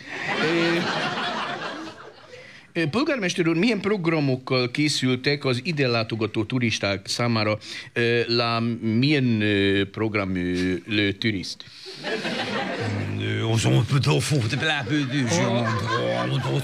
Louvre előtti téren stílszerűen lúversenyt rendezünk, a gyenge idegrendszerű turisták pedig részt vehetnek az Eiffel-torony átugró versenyen, amihez már oda készítettük a fülük mellé a petárdákat.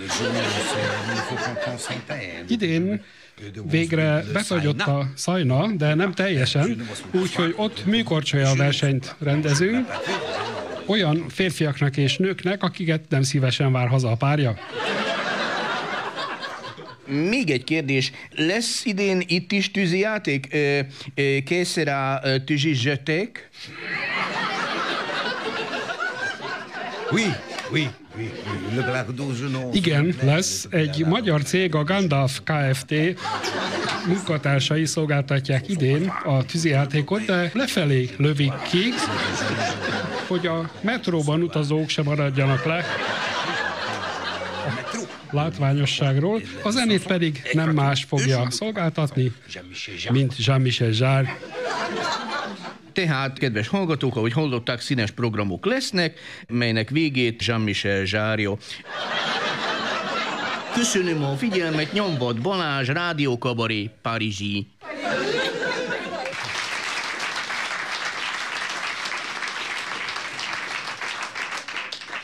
Mai utolsó helyszínünk Berlin, ahonnan Kilimanjaro Noémi jelentkezik. Halló Noémi! Sziasztok! Köszöntöm a hallgatókat innen a Berlinből, a Brandenburgi kapu elől. Itt áll mellettem beszélgető partnerem a helyi rendőrség részéről, név szerint Helmut Zumbáspil. Főhadnagy, főhadnagy úr, volt eddig bármilyen rendbontás vagy egyéb említés nem méltó esemény? Haben Sie rendbontieren oder anderes äh, említieren Konfrontation und äh,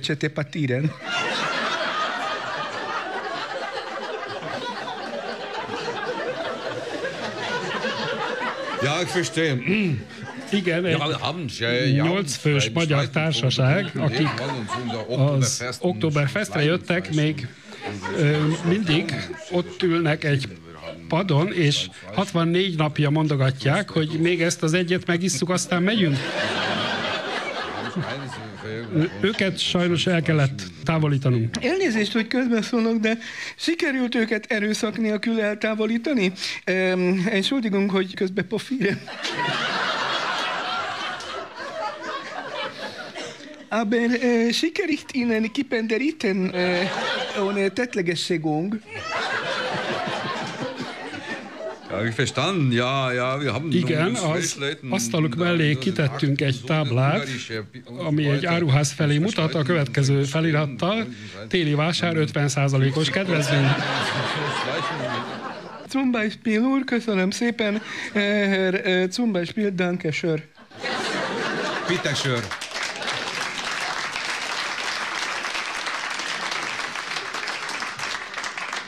Köszönjük szépen, és mi sem maradunk le itthon a kulturális rendezvények terén. Holnap este hazánkban koncertezik a világhírű görög szoprán Angina Pectoris. Elmarad viszont a Bábszínházban a Nőstény Szabó Legény című előadás, mert a bábokból ma reggelre kikeltek a lepkék. Híradónk végén érdekes, de nem fontos hírünk. A nőket futtató Bezonders Willi türelmi zóna főnök ma bejelentette, hogy a helyi vállalkozók kérésére ma hajnaltól visszaállítja a katát.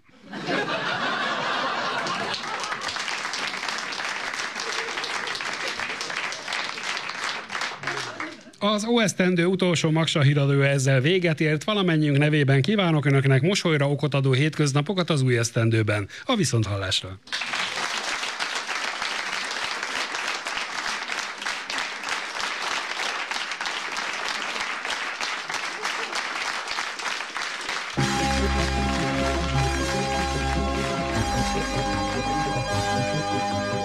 Kedves hallgatóink, a Rádió Kabarét hallották. A házigazda Vida Péter volt. Kreatív producer Fábri Sándor, dramaturg Sinkó Péter, gyártásvezető Popovics András, hangmérnök Zsidei János Zsonó, vezetőíró Kenderesi Attila, rendező Csizmadi Atibor, munkatársak Berta Zsolt, Bódog Pál, Csukrán Viktória, Danku Noémi, Kajzer Hajnal, Kerekes Endre, Takács Tibor. Csatornaigazgató Siklósi Beatrix. Az adást meghallgathatják a mediaclick.hu oldalon. A Duna Média szolgáltató Nonprofit ZRT megrendelésére készítette az MTVA 2023-ban.